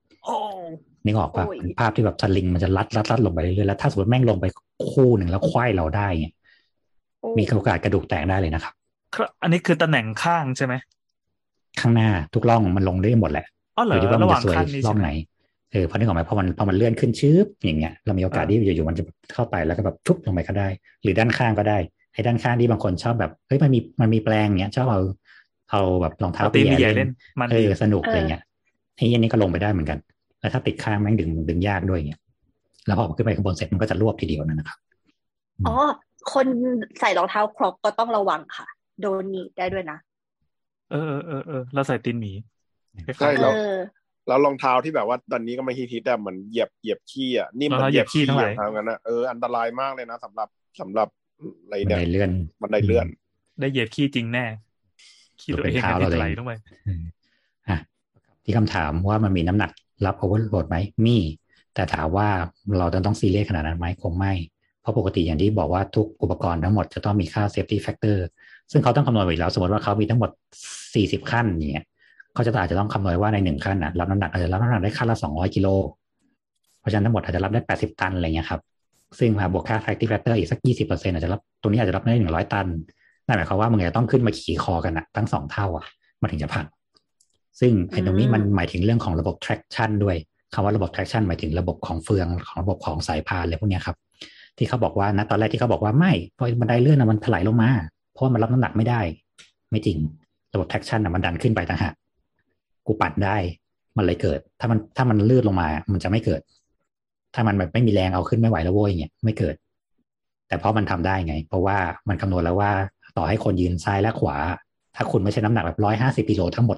ทั้งบนสะพานเนี่ยยังไงกูก็ทำงานได้ อืมอืมเพราะฉะนั้นสิ่งนี้ถามว่ามีน้ำหนักรับไหมมี แต่ว่าไม่ต้องซีเรียสขนาดนั้น มันคุณไม่สามารถทำถึงโหลดตรงนั้นได้หรอกแล้วถ้าเป็นแบบเคนสองคนจับมือกันซ้ายขวาเต็มทุกขั้นอย่างเงี้ยกำลังคิดอยู่เลยในหัวแต่ไม่พูดออกเกิมานนะเว้ยขี่คอด้วย ต้องขี่คอด้วยขี่คอ เออทำได้ไหมต้องเราเป็นแบบดับเบิลเป็นแบบเคนสี่คนจับมือกันเออแล้วก็มีข้างบนที่แบบแบบเฮ้อุ้มแมวอ้วนของมัน เออเพราะมันจะต้องมีการค่ากระจายความน้ำหนักของสิ่งเหล่านี้อยู่แล้วเนี่ยครับและอย่างที่บอกมันมีมันมีแฟกเตอร์ของมันอยู่ เพราะฉะนั้นบันไดเลื่อนจะไม่พังง่ายๆหรอก ถึงบอกไงว่าปกติบันไดเลื่อนเขาไม่ยึดเพราะเขาใช้น้ำหนักตัวเองอะกดลงไปอ่ายกเว้นว่ามีแรงกระทำข้างเช่นมีอะไรมาชนข้างๆ แรงๆปั้งเนี่ยอะมีโอกาสสลิปได้ล่วงได้มีไม่ยึดไม่ยึดก็คือไม่มีอะไรเลย เอาไปวางบนโครงสร้างปึ้ง แล้วก็ใช่รับแรงกดแนวตั้งด้วยการให้คนไปยืนหรือว่าด้วยตัวตัวตัวของมันเอง ใช่ เพราะมันไม่มีน้ำหนักในกระทำในแรงข้างอยู่แล้ว อ่า ถ้าถ้าลมพัดแรงๆอะครับขึ้นบันไดกันเถอะเฮียถ้าแรงขนาดนั้นมันก็ปลิวไปหมดแล้วเปล่า อ่า แล้วถ้ามันต้องมีบัสิบไดล้อเลื่ชนอะยาวๆที่มันยาวมากๆของสถานีรถไฟฟ้าใต้ดินอะโคตรยาวเลย อันนั้นคือมันน่าจะมีล็อกอะไรพิเศษปะก็อย่างที่บอก Terminal ยังไม่มีเลยคือทั้งสามชั้นเยืดและยิ่งยิ่งบันไดใต้ดินนะมันจะมีแรงกระทำด้านข้างจากไหนล่ะเออไม่มีแผ่นดินไหวอืมโยกซ้ายโยกขวา ก็นิดเดียวเว้ย ถ้าเจ็ดแปดริกเตอร์นั่นน่ะ มันก็ตัวใครตัวมันแล้วพอแต่ถามว่ามันจะแบบโยกจนแบบ CG เลยกับจุด gravity center gravity ไหมก็ไม่อ๋อหรือว่าจะต้อง twist แบบบิดลงมาแบบเหมือนในที่เราคุยเรื่องทางด่วนคราวที่แล้ว มันก็ไม่ไม่งั้นคุณทุกคนต้องไปยืนบนแบบราวข้างใดข้างหนึ่งอะครับอย่างนั้นนะมีโอกาสที่มันจะหมุนลงมาได้เออเออลองแล้วดูใครลองมันจะดูทำอ้าวก็เผื่อแบบมีไอดอลมาไง อะไม่แล้วแน่ทุกคนมาเกาะเราอ่า ทุกคนแบบชะโงกลงมาอย่างเงี้ยอ่าอ่ามีมีโอกาสแต่ถามอ่ามีโอว่ากาส ทุกคนต้องตัวหนักมากอย่างที่บอก เคนทุกคนทุกคนเคนทุกคนอยากโยนมาให้ AI ทำอะเพราะอย่าลืจมงว่าวาดรูปเคนเพราะอย่าลืมว่ามันมีน้ำหนักของตัวของปล่องมาแล้วใช่ปะข้างบนอ่ามัมันยังมีเรื่องของรอบเครื่องบนและเครื่องล่างอีกนะที่ถ่วงน้ำหนักกดหัวและกดท้ายอีกนะที่อยู่ข้างใต้ที่เรามองไม่เห็นนะใต้พื้นใช่ใช่ที่ไว้บทเราอะไอ้นี่น่ากลัวมากเลยกลัวกลัวจริงๆเลย มันที่น่ากลัวบจอกเราริงๆให้ใช่ไหมละเอียดหรือว่าหรือว่าเราคนจริงดิเราประจริสาทงดิแดงไปเองเหรออ่า ไม่เคยเปิดดูกันใช่ไหมเคยเห็นแต่ข่าวที่แบบ เออแม่ลูกไปแล้วก็อะอันนี้อาจจะเศร้าหน่อยก็คือมีลูกลูกตกอะแล้วแม่ก็กระโดดไปช่วยลูกโยนลูกขึ้นมา แล้วก็แม่ก็เสียชีวิต คือต้องบอกว่าข้างล่างก็คือเราเห็นเราเห็นเราเห็นแผ่นบันไดเลื่อนใช่ไหมครับ ตรงขั้นทั้งหมดอะมันเป็นเหล็กอืมแล้วพอมันม้วนลงไปอะ แล้วมันมีช่องแค่นิดเดียวใช่ไหมว่ามันจะมีเหล็กอยู่อันนี้เท่านึงแล้วก็อันนี้มันก็ต้องม้วนลงมาอย่างเงี้ยครับเพราะฉะนั้นตรงนี้ก็คือเครื่องบดเหมือนเลยที่ภาพเราใส่เครื่องบดหมูอะครับ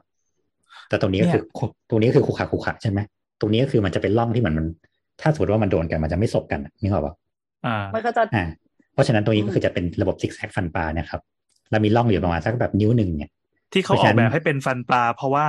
มัมันจะได้ไม่ครูดกัน มันจะมันจะได้ไม่ไม่คมมากอ่ามัมันจะได้สลับกันออกดังนั้นไอและตัวการออกแบบร่องมันเลยแคบได้อ่าแล้วที่มันมีร่องสักนิดหนึ่งเพื่อให้แบบฝุ่นฝนพวกเนี้ยมันก็ลงไปข้างล่าง อ่าอ่าแล้วตรกวมไปถึงก็ตัวสะเราอาดด้วยอ่า แล้วพอแต่เบิร์นแล้วถ้าเราโดนแบบโดนดึงเข้ามาด้วยอะไรก็ตามแต่ เพราะฉะนั้นเราก็จะโดนเชือกมะพร้าวมีฟันปลาอีกฝั่งหนึ่งนะครับ บดเข้าไป และอย่างที่บอกว่าระบบ traction คือระบบหมุนของเฟืองอะมันดีมาก ไม่ว่าคุณจะน้ำหนักเท่าไหร่กูก็ดันมึงไปได้เรื่อยอ๋อๆเป็นตันเราก็เป็จะนโดตันนย่กูอยยังลงไปได้เรื่อยอ่า เป็นตันกูยังดันมึงได้ไงเพราะฉะนั้นอย่างที่บอกเมื่อกี้ว่าคือถ้าสมมติว่าเชือกมันถูกดึงลงไว้แล้วครับ เชือกมันก็จะถูกดึงลงไปให้ได้ข้างล่างมากที่สุด อาจจะด้วยกำลังสักแบบตันสองตันก็ได้โมเมนตัมมันแรงมากเออเหมือนเอาเชือกเอาเชือกงับใส่ประตูแล้วขับรถเอาไว้อะครับ แล้วเราก็ยืนอยู่ให้ได้นะเออ เออเพราะถ้าฉะใครนั้นถ้าใครรู้สึกว่าตัวเองเป็นฝุ่นนะครับ ลองดู เออ เพราะฉะนั้นนั่นแหละครับ ถ้าไม่ๆจำไม่เป็ได้นอะสิอีตรงหน้าบันไดเลื่อนอะขึ้นไปเสร็จอะพยายามออกจากแนวเหล็กให้ได้เร็วที่สุด เราไม่รู้หรอกว่ามันจริง ๆ ตรงเนี้ยมันแข็งแรงมากเขาถูกออกแบบมาไว้สำหรับแข็งแรงมาก แต่ต้องบอกว่าไม่ใช่ทุกที่ใช้บันไดเลื่อนแบบ เกรดดี เกรดดีอืมคนเราไม่ได้ดวงดีในทุกๆวันได้วยค่ะ อ่าสองมันอาจจะเป็นช่วงแบบ final destination ของเราเช่นแบบเฮียน็อตหลุดพอดี โอ้ยกลัวจังเลย ขึ้นไปเสร็จปั๊บเหยียบแบบเด็กเห็นชอบเด็กชอบเล่นใช่ไหมโดดขึ้นไปแล้วแบบเหยียบป้องขึ้นมาอย่างเงี้ยเหมือนไปขั้นสุดท้ายแล้วเย่เออแล้วเกิดว่าฮารูฟึบลงไปอย่างนั้นนะก็ตกเข้าร่องฟันปลาเมื่อกี้พอดีนะครับเตะปุ่มแดงไอ้เหี้ยช่วยไม่เด็กทันแล้วเปล่าไม่ทันเหรอไม่ถ้าตกลงไปแล้วมันไม่ไม่ได้ลงลงรูพอดีก็ดีไปไงอ่าเออแต่ถามว่าใครจะมีแบบสติสัมปชัญญะเร็วขนาดนั้นไหมล่ะหยิบมือถือมาถ่ายติ๊กต็อกก่อนเออหยิบมือถือในทิกตอกก่อนถูก เราต้องไม่ได้สิ่งนี้มีให้คนชาวทโลกำมีน้าคนหนึ่งอยู่ข้างล่างทนะครับสิ่งบอกก็คือว่าถ้าถ้าเป็นไปได้บอกทุกคนเลยว่า ส่วนตัวเองก็ไม่ค่อยชอบยืนบนเหล็กทั้งข้างล่างและข้างบนเหมือนกันเพราะพี่เขารู้สึกว่าเราเคยเห็นสิ่งนี้มาแล้วเนี่ยไม่เคยเห็นคนโดนปั่นนะแต่เราเห็นเครื่องข้างในมาแล้วเนี่ยกูไม่กูไม่ไว้ใจสิ่งนี้ และจากเหตุที่เกิดขึ้นทั้งหมดทั้งมวลเนี่ยกูก็ไม่เคยไว้ใจสิ่งนี้เหมือนกันอืมเราไม่ไว้ใจบันไดเลื่อนที่หยุดอยู่กับที่เลยเว้ยำทำไมล่ะ คือ เวลาเราเดินบนบันไดบันไดเลื่อนที่มันหยุด อ่า บันไดเลื่อนมันควรจะเลื่อนนึกออกใช่ปะแต่พอมันหยุดแล้วเราต้องเดินบนบันไดเลื่อนอะผมไม่แข็งแรงเราว่างั้นมีความรู้สึกว่าแบบเชื่อมันแปลกๆว่ะ มันแหม่งๆว่ะ มันอาจจะแบบโป๊ะ ลงมาตรงกลางแล้วเราก็ลงไปสู่ฟันปลานั้นก็ได้ หรือถ้าอยู่ๆเรากำลังเดินอยู่ดีๆ แล้ว เครื่องมันเหมือนแบบวึ้ง ขึ้นมาทำงาน แล้วมันก็ปั่นเราด้วยความเร็ว แล้วเราเดินก้าวข้ามไปไม่ทันก็น่ากลัวมากไม่ไหวแต่ต้องบอกไว้ก่อนว่า ถ้าสมมติว่าคิดว่าเดินเดินขึ้นไปแล้วอยู่ๆวันดีแบบเฮ้ยมอเตอร์พัง แล้วทุกอย่างมันจะถูกไหลลูดลงกลับมาเนี่ยครับ ปกติจะมีระบบ safety อยู่ที่ว่าถ้ามอเตอร์มันไม่ทำงานปั๊บระบบเบรกจะทำงานทันทีอืมสายพานจะหยุดค้าง คุณจะไม่ตกลงมาแหมอุ่นใจใช่ไหมล่ะ อุ่นใจครับสบายใจ แต่อย่างที่บอกว่าสิ่งเนี้ย แม้แต่ตรงทางเดินสนามบินก็เหมือนกัน อย่าลืมว่าถึงเป็นแนวราบก็เป็นทางเลื่อนอยู่ดี ใช่เพราะฉะนั้นมันอืมมันเคยมีมันเคยมีเคสที่ห้างชานเมืองที่เลยดอนเมืองมา ห้างหนึ่งอะที่เด็กขึ้นไปแล้วก็มันจะเป็นสองชั้นอะแล้วก็น่ากลัเด็กวเอาไอ้หัวเนี่ยออกมา เด็กเอาหัวออกมาจากไอเนี้ยชะโงกชะโงก ใช่แล้วมันอืมมันเป็นช่องที่ชั้นสองกับชั้น ชั้นสองชั้นสามแล้วก็เลื่อนบันไดเลื่อนขึ้นไป แล้วมันจะเป็นช่องสามเหลี่ยมอะแล้วหัวเด็กไปติดอยู่ตรงช่องนั้นอะกรอบ อย่างที่บอกว่าเคสนี้อะไม่ได้เกิดแค่ที่นั่นที่เดียวนะ มันเกิดอยู่ประมาณสองสามที่อยู่ในเวลาไล่เลี่ยกันเลยนะเราถึงจะชอบเห็นว่ามันจะชอบติดป้ายห้อยลงมาจากข้างๆ ว่ากรุณาอย่ายื่นอะไรออกจากบันไดเลื่อนนะหรือ หรือ หรือ ปกติบันไดเลื่อนเราจับข้างบนที่เป็นยางใช่ไหมครับ อ่า อ่า แล้วเราจะชอบเห็นว่ามีไฟอยู่ข้างล่างใช่ไหมที่ชอบส่องตรงกระจกอะไรเงี้ยครับอ่าอ่าอ่าอ่าที่เป็นที่เป็นที่เป็นยางข้างบนแล้วข้างล่างมันจะเป็นกระจกกั้นใช่ไหม แล้วเราใช่บางทีชอบมีไฟบนไฟล่างอะไรเงี้ยครับสวยๆอ่าบางที่เขาเดินสายไฟเปลือยนะอ้าวนั่นแปลความว่าไอ้ถ้าคุณชิบหายจับข้างบนเสร็จปั๊บแต่นิ้วคุณเสียบยาวเกินไปถึงข้างล่าง หรือเด็กไม่ถึงเอาแนวแยงขึ้นไปข้างบน มีโอกาสไฟดูดได้ในบางที่นะครับหมายถึงเอามือล้วงเข้าไปใต้ใส่ไอ้ก้อนยางน่ะเหรออ่านึกออกใช่ไหมบางคนเวลาขึ้นบันไดเลื่อนน่ะพอมันนานมากๆกูไม่มีอะไรทำกูก็ลูบไปเรื่อยลูบไปเรื่อยให้ไอ้เฮียล้วงเข้าไปข้างล่างอะไรเงี้ยครับ มือมันมันมากเนี่ยไฟดูดได้นะครับอื ไม่โอคนเเราจะจับตรงนั้นกันไปทำไมก่อน คือมันบางมีทีมือคนประมาณล้านกว่าคนจับอืมอียางนั่นก่อนอืมหน้าเราอืมแล้วเขาอาจจะไปเข้าห้องน้ำโดยที่ไม่ล้างมือมาก็ได้ ไม่ไม่ได้ทุกคนที่คิดอย่างนี้ไงกับสองเราเจอคือเออกับสองคือบางทีมันแค่อย่างเงี้ย แล้วพอเราเป็นมนุษย์นิ้วยาวไงเนี่ย แม่งเลยแล้วอะอืมซึ่งถามว่าทำไมถึงรู้สิ่งนี้ใช่เพราะกูโดนดูดไง ทำไมเป็นคนอย่างนั้นล่ะ นี่ไง ที่พลอยถามว่าใครจะคือทำนี่ไงคือไม่ใช่ไม่ใช่เป็นคนที่แบบเอานิ้วไปล้วงเล่นนะ แต่บังเกิดว่ามันยาวเกินนะเป็นคนนิ้วยาวอะ แล้วแบครับบมันก็กำลงไปถึงข้างล่างพอดีอะมันเป็นห้างห้างหนึ่งที่เชียงใหม่นี่แหละที่ตอนนี้โดนปิดไปแล้วอะครับโอเค ไม่รู้เลย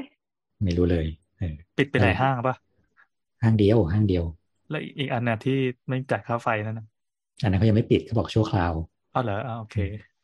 นั่นแหละครับ เพราะฉะนั้นสิ่งนี้ ไม่จำเป็นก็ อย่าไปอยู่กับมันนาน เราจะตัดท่อนเนี้ยเฉพาะคำถามเนี้ยเดี๋ยวส่งไปให้เมียฟังจะได้ไม่ต้องไปห้าง แล้วพอพรุ่งนี้ก็โดนบริษัทแบบบันไดเลื่อนฟ้องใช่ไหมไปพวกนะฮะก่อให้เกิดความตระหนกตกใจเอาจริงเราซึ่งอย่างที่เราบอกนะครับว่าปกติปกติทุกที่เขาจะมีระบบการตรวจทุกปีอยู่ครับ จะมีการระบบ maintenance ที่ดีอืมมีอะไรแต่ไม่ได้เซ็นพังสิ่งนี้อาจจะมีไลเซนส์ไฟไม่รั่วเขาต้องเช็คตลอดอ่าอืมเพราะฉะนั้นสิ่งนี้ที่จะแบบว่าอ่าหรืออย่าง BTS ที่เป็นแบบสำหรับ outdoor อ้าวไฟจะดูดไหมไม่เพราะเขาสำหรับทำสิ่งนี้เพื่อระบบ outdoor นี่ไม่ใช่ตัวเดียวกับที่ใช้ในห้าง นี่เป็นอีกโมเดลหนึ่งที่ไว้ใช้สำหรับ outdoor โดยเฉพาะ ส่วนที่เป็นไฟคูห่อไว้อย่างดี โดนน้ำได้ไม่เป็นไร ไฟไม่ดูดปึงปนตอนฝนตกแน่นอนใช้ได้นะครับถ้ามันไม่เสีย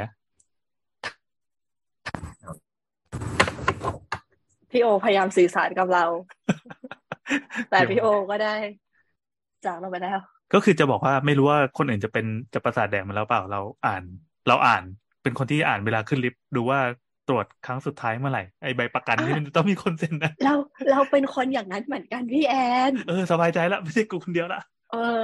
ไม่ไม่ไม่ไม่เราเราจะมีความรู้สึกว่าเวลาเราขึ้นลิฟต์หรืออะไรเงี้ย เราจะต้องดูก่อนคือสายตาจะตวัดไปเอง เหมือนกับเวลาเข้าน้ำตามห้างแล้วดูว่าเขาใช้เข้าน้ำล่าสุดเอเมื่อไหร่อเหมือนกัน เหมือนกัน ชอบดูลายเซ็นแม่บ้าน สบายใจกับการเซ็นใช่ไหมครับแต่แต่แต่แต่แล้วงั้นเราขอเสนอ ปกติตามบริษัทพวกนี้ เขาจะคิดค่าบริการรายปีอยู่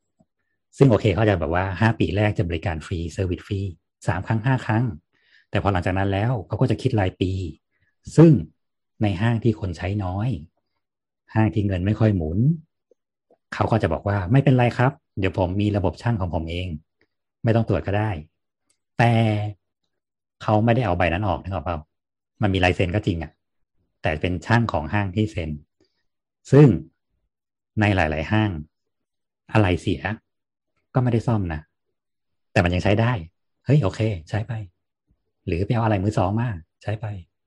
ไปไปไปห้างในทุนที่คนเยอะก็ได้ค่ะ ที่ฉันว่ามาก็ห้างเหล่านั้นแหละเอาเหรอไม่แต่บางที่ เอางี้แล้วกันบางก็ที่ต้องไปก็สานะขาครับที่มันเยอะ อยู่กลางเมือง ไอ้ที่มันใช้ไฟมากกว่าจังหวัดแม่ฮ่องสอนทั้งจังหวัดอะน่าจะรอดนะ ซึ่งนั่นแหละแต่ว่าโอเค ดูส่วนการเช็คก็เป็นเรื่องดี แต่ว่าทุกที่เขาจะทำเขาเขาก็จะดูสำหรับที่ที่แบบว่าไม่ให้มันเกิดอันตรายอยู่แล้วล่ะอืมแต่นั่นแหละ อัตตาหิอัตโนนาโถเราไม่จำเป็นเราก็อย่าไปพึ่ง ว่าคนอื่นจะดูแลเซฟตี้ให้เราขนาดนั้น อะไรไม่จำเป็นก็อย่าไปทำอืมอืม นั่นแหละคือแถวบ้านเรามันจะมี community mall แบบ outdoor อะแบบที่ไม่ได้เป็นห้องแอร์ แล้วบันไดเลื่อนมันจะมี คือทางการขึ้นลงต้องใช้บันไดเลื่อนเท่านั้น มีอยู่สองคู่ ซึ่งอืมพอมันพ้นยุค community mall ที่ที่ outdoor ที่มันเจ๊งทิ้งร้างไปเยอะ อีกสถานที่นี้ก็ร้างเหมือนกัน แต่ลูกอะไปเรียนไปเรียนศิลปะไปเรียนวาดรูปทุกวันเสาร์บันไดเลื่อนจะ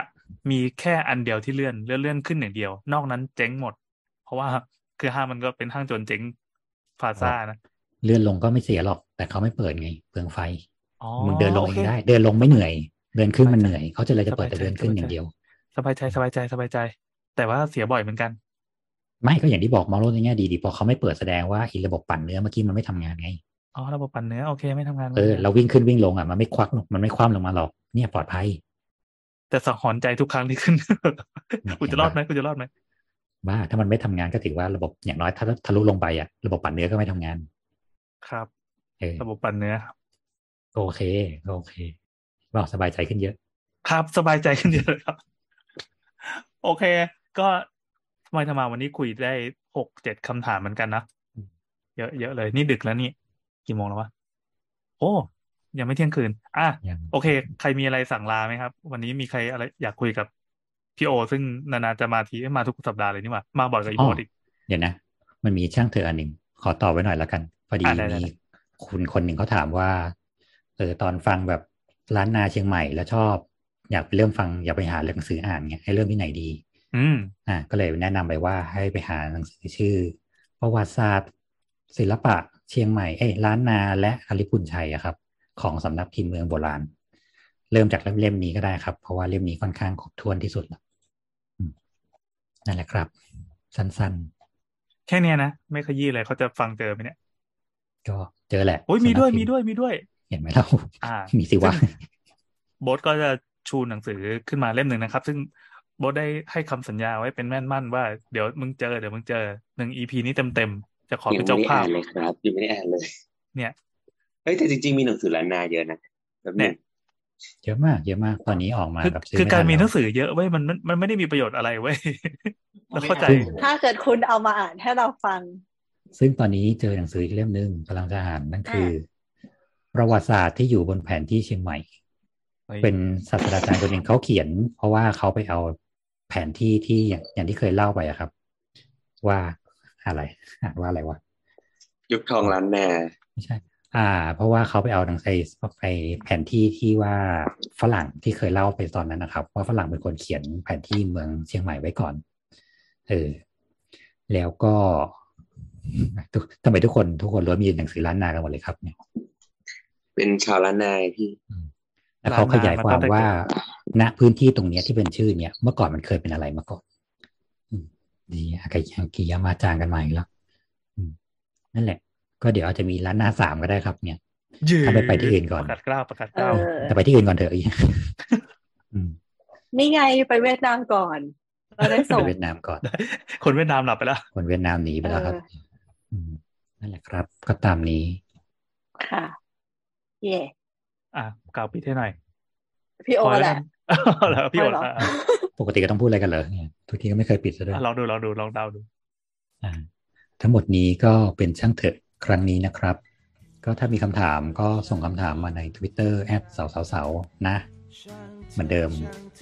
หรือช่องทางไหนก็ได้ แล้วก็แท็กสาวสาวสาวหรือแท็กช่างเถอะเดี๋ยวเราจะมีระบบ AI ตามหาท่านเอง AI ด้วย อืม AI ไม่ Android ก็ AI แบบไอโฟนนะครับ เป็นไอแอนเออตอบเท่าที่ตอบได้ อันไหนตอบไม่ได้ก็จะพยายามตอบให้ได้นะครับอืมแต่อย่าฝากเราด่าอะไรเลย เราไม่ใช่รายการแบบปากร้ายขนาดนั้นอืมแต่ถ้าเร EP เป็นไหนรายการตัว EP ไหนตัวมาถึงไม่ฝากก็จะด่า อันนั้นเป็นอินเนอร์นะฉะนั้นวันนี้ก็เท่านี้แล้วกันครับ สวัสดีครับ เย้สวัสดีจ้า